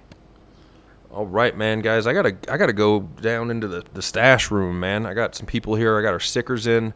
Everybody that's been waiting, I have no more excuses about not sending out some new member packs. So I'm gonna get you guys some recharge, some Alright. stickers, some rolling papers, some good shit. So uh, all those will be going out today. Yeah, we got to find a, a reason to give away also- rolling papers, man. We got a whole shitload of those. We got some grow journals, which I actually really dig, man. Ain't nothing like a grow journal to, to really know what's going on. That's what we should be doing. Say, hey, man, just snap a couple pictures of the last uh, few entries of your grow journal, man. Let me see what's up. Yeah, hell yeah, definitely. Uh, yeah, new members, man. That's the number reason I'm gonna hook all you up with whatever I got going on. So those those are those are coming out. And uh, thanks for joining up and supporting the show. Yeah, man. Absolutely. All right, man. I don't know. I think I think that's all I got, Scotty. I'm gonna put it in the bag. Unless you got any more last No, man, no. See a clutch, man. You going to clutch? You going to rock out, bro? I am not Oh, going man. to clutch. Nothing against Nah. clutch, but I will not be a Dave clutch. Matthews Band's opening up, man. yeah, yeah, I would not probably. Yeah, actually, I would. I would see Dave Matthews at Red Rocks because I haven't. I've only haven't seen him in It's a long clutch time. Got and, nothing and against the metal aquarium man. rescue unit, gonna- man. You know, bring on man. Bring on some Slayer mixed with Ice I'm actually a Judgment little bit Night, baby. like, like just uh, corrosion of conformity is all, is playing with clutch, man. And COC ain't my style, man. But now clutch, I'm down with, man. You know, I don't like. I'm not a metal guy, man. you know, I like uh, I like hard guitar driven rock and roll, man. Ass kicking rock and roll, man. Are you going with your other Florida buddy? Absolutely, man. Absolutely. Got the T tops off the Camaro, man, and the Fu Manchu blasting out the eight track, man. Hitting it. All right, take it easy, guys. We'll be back Wednesday with what's growing on. Uh, let me know if I forgot about it. Don't know I didn't get to. I didn't get to any emails since probably uh, Friday, which is good because it was the weekend. So I got to go through my inbox. If you guys hit me up, I'll be in touch. Um, and uh, yeah, man. Oh, duh, Red Rocks, dude. Red Rocks this uh, upcoming. Not not today, but next Monday. Still have some tickets left. If you're a Colorado hanging hanging out person or not, man, fly on in and hang out. Dude grows at Gmail.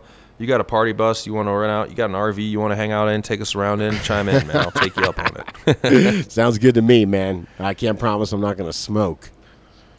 All right, later on, guys. Take it easy. We'll talk with you Monday. Oh shit. See, what am I saying? Wednesday. What's growing on? Ah, take her easy, dude.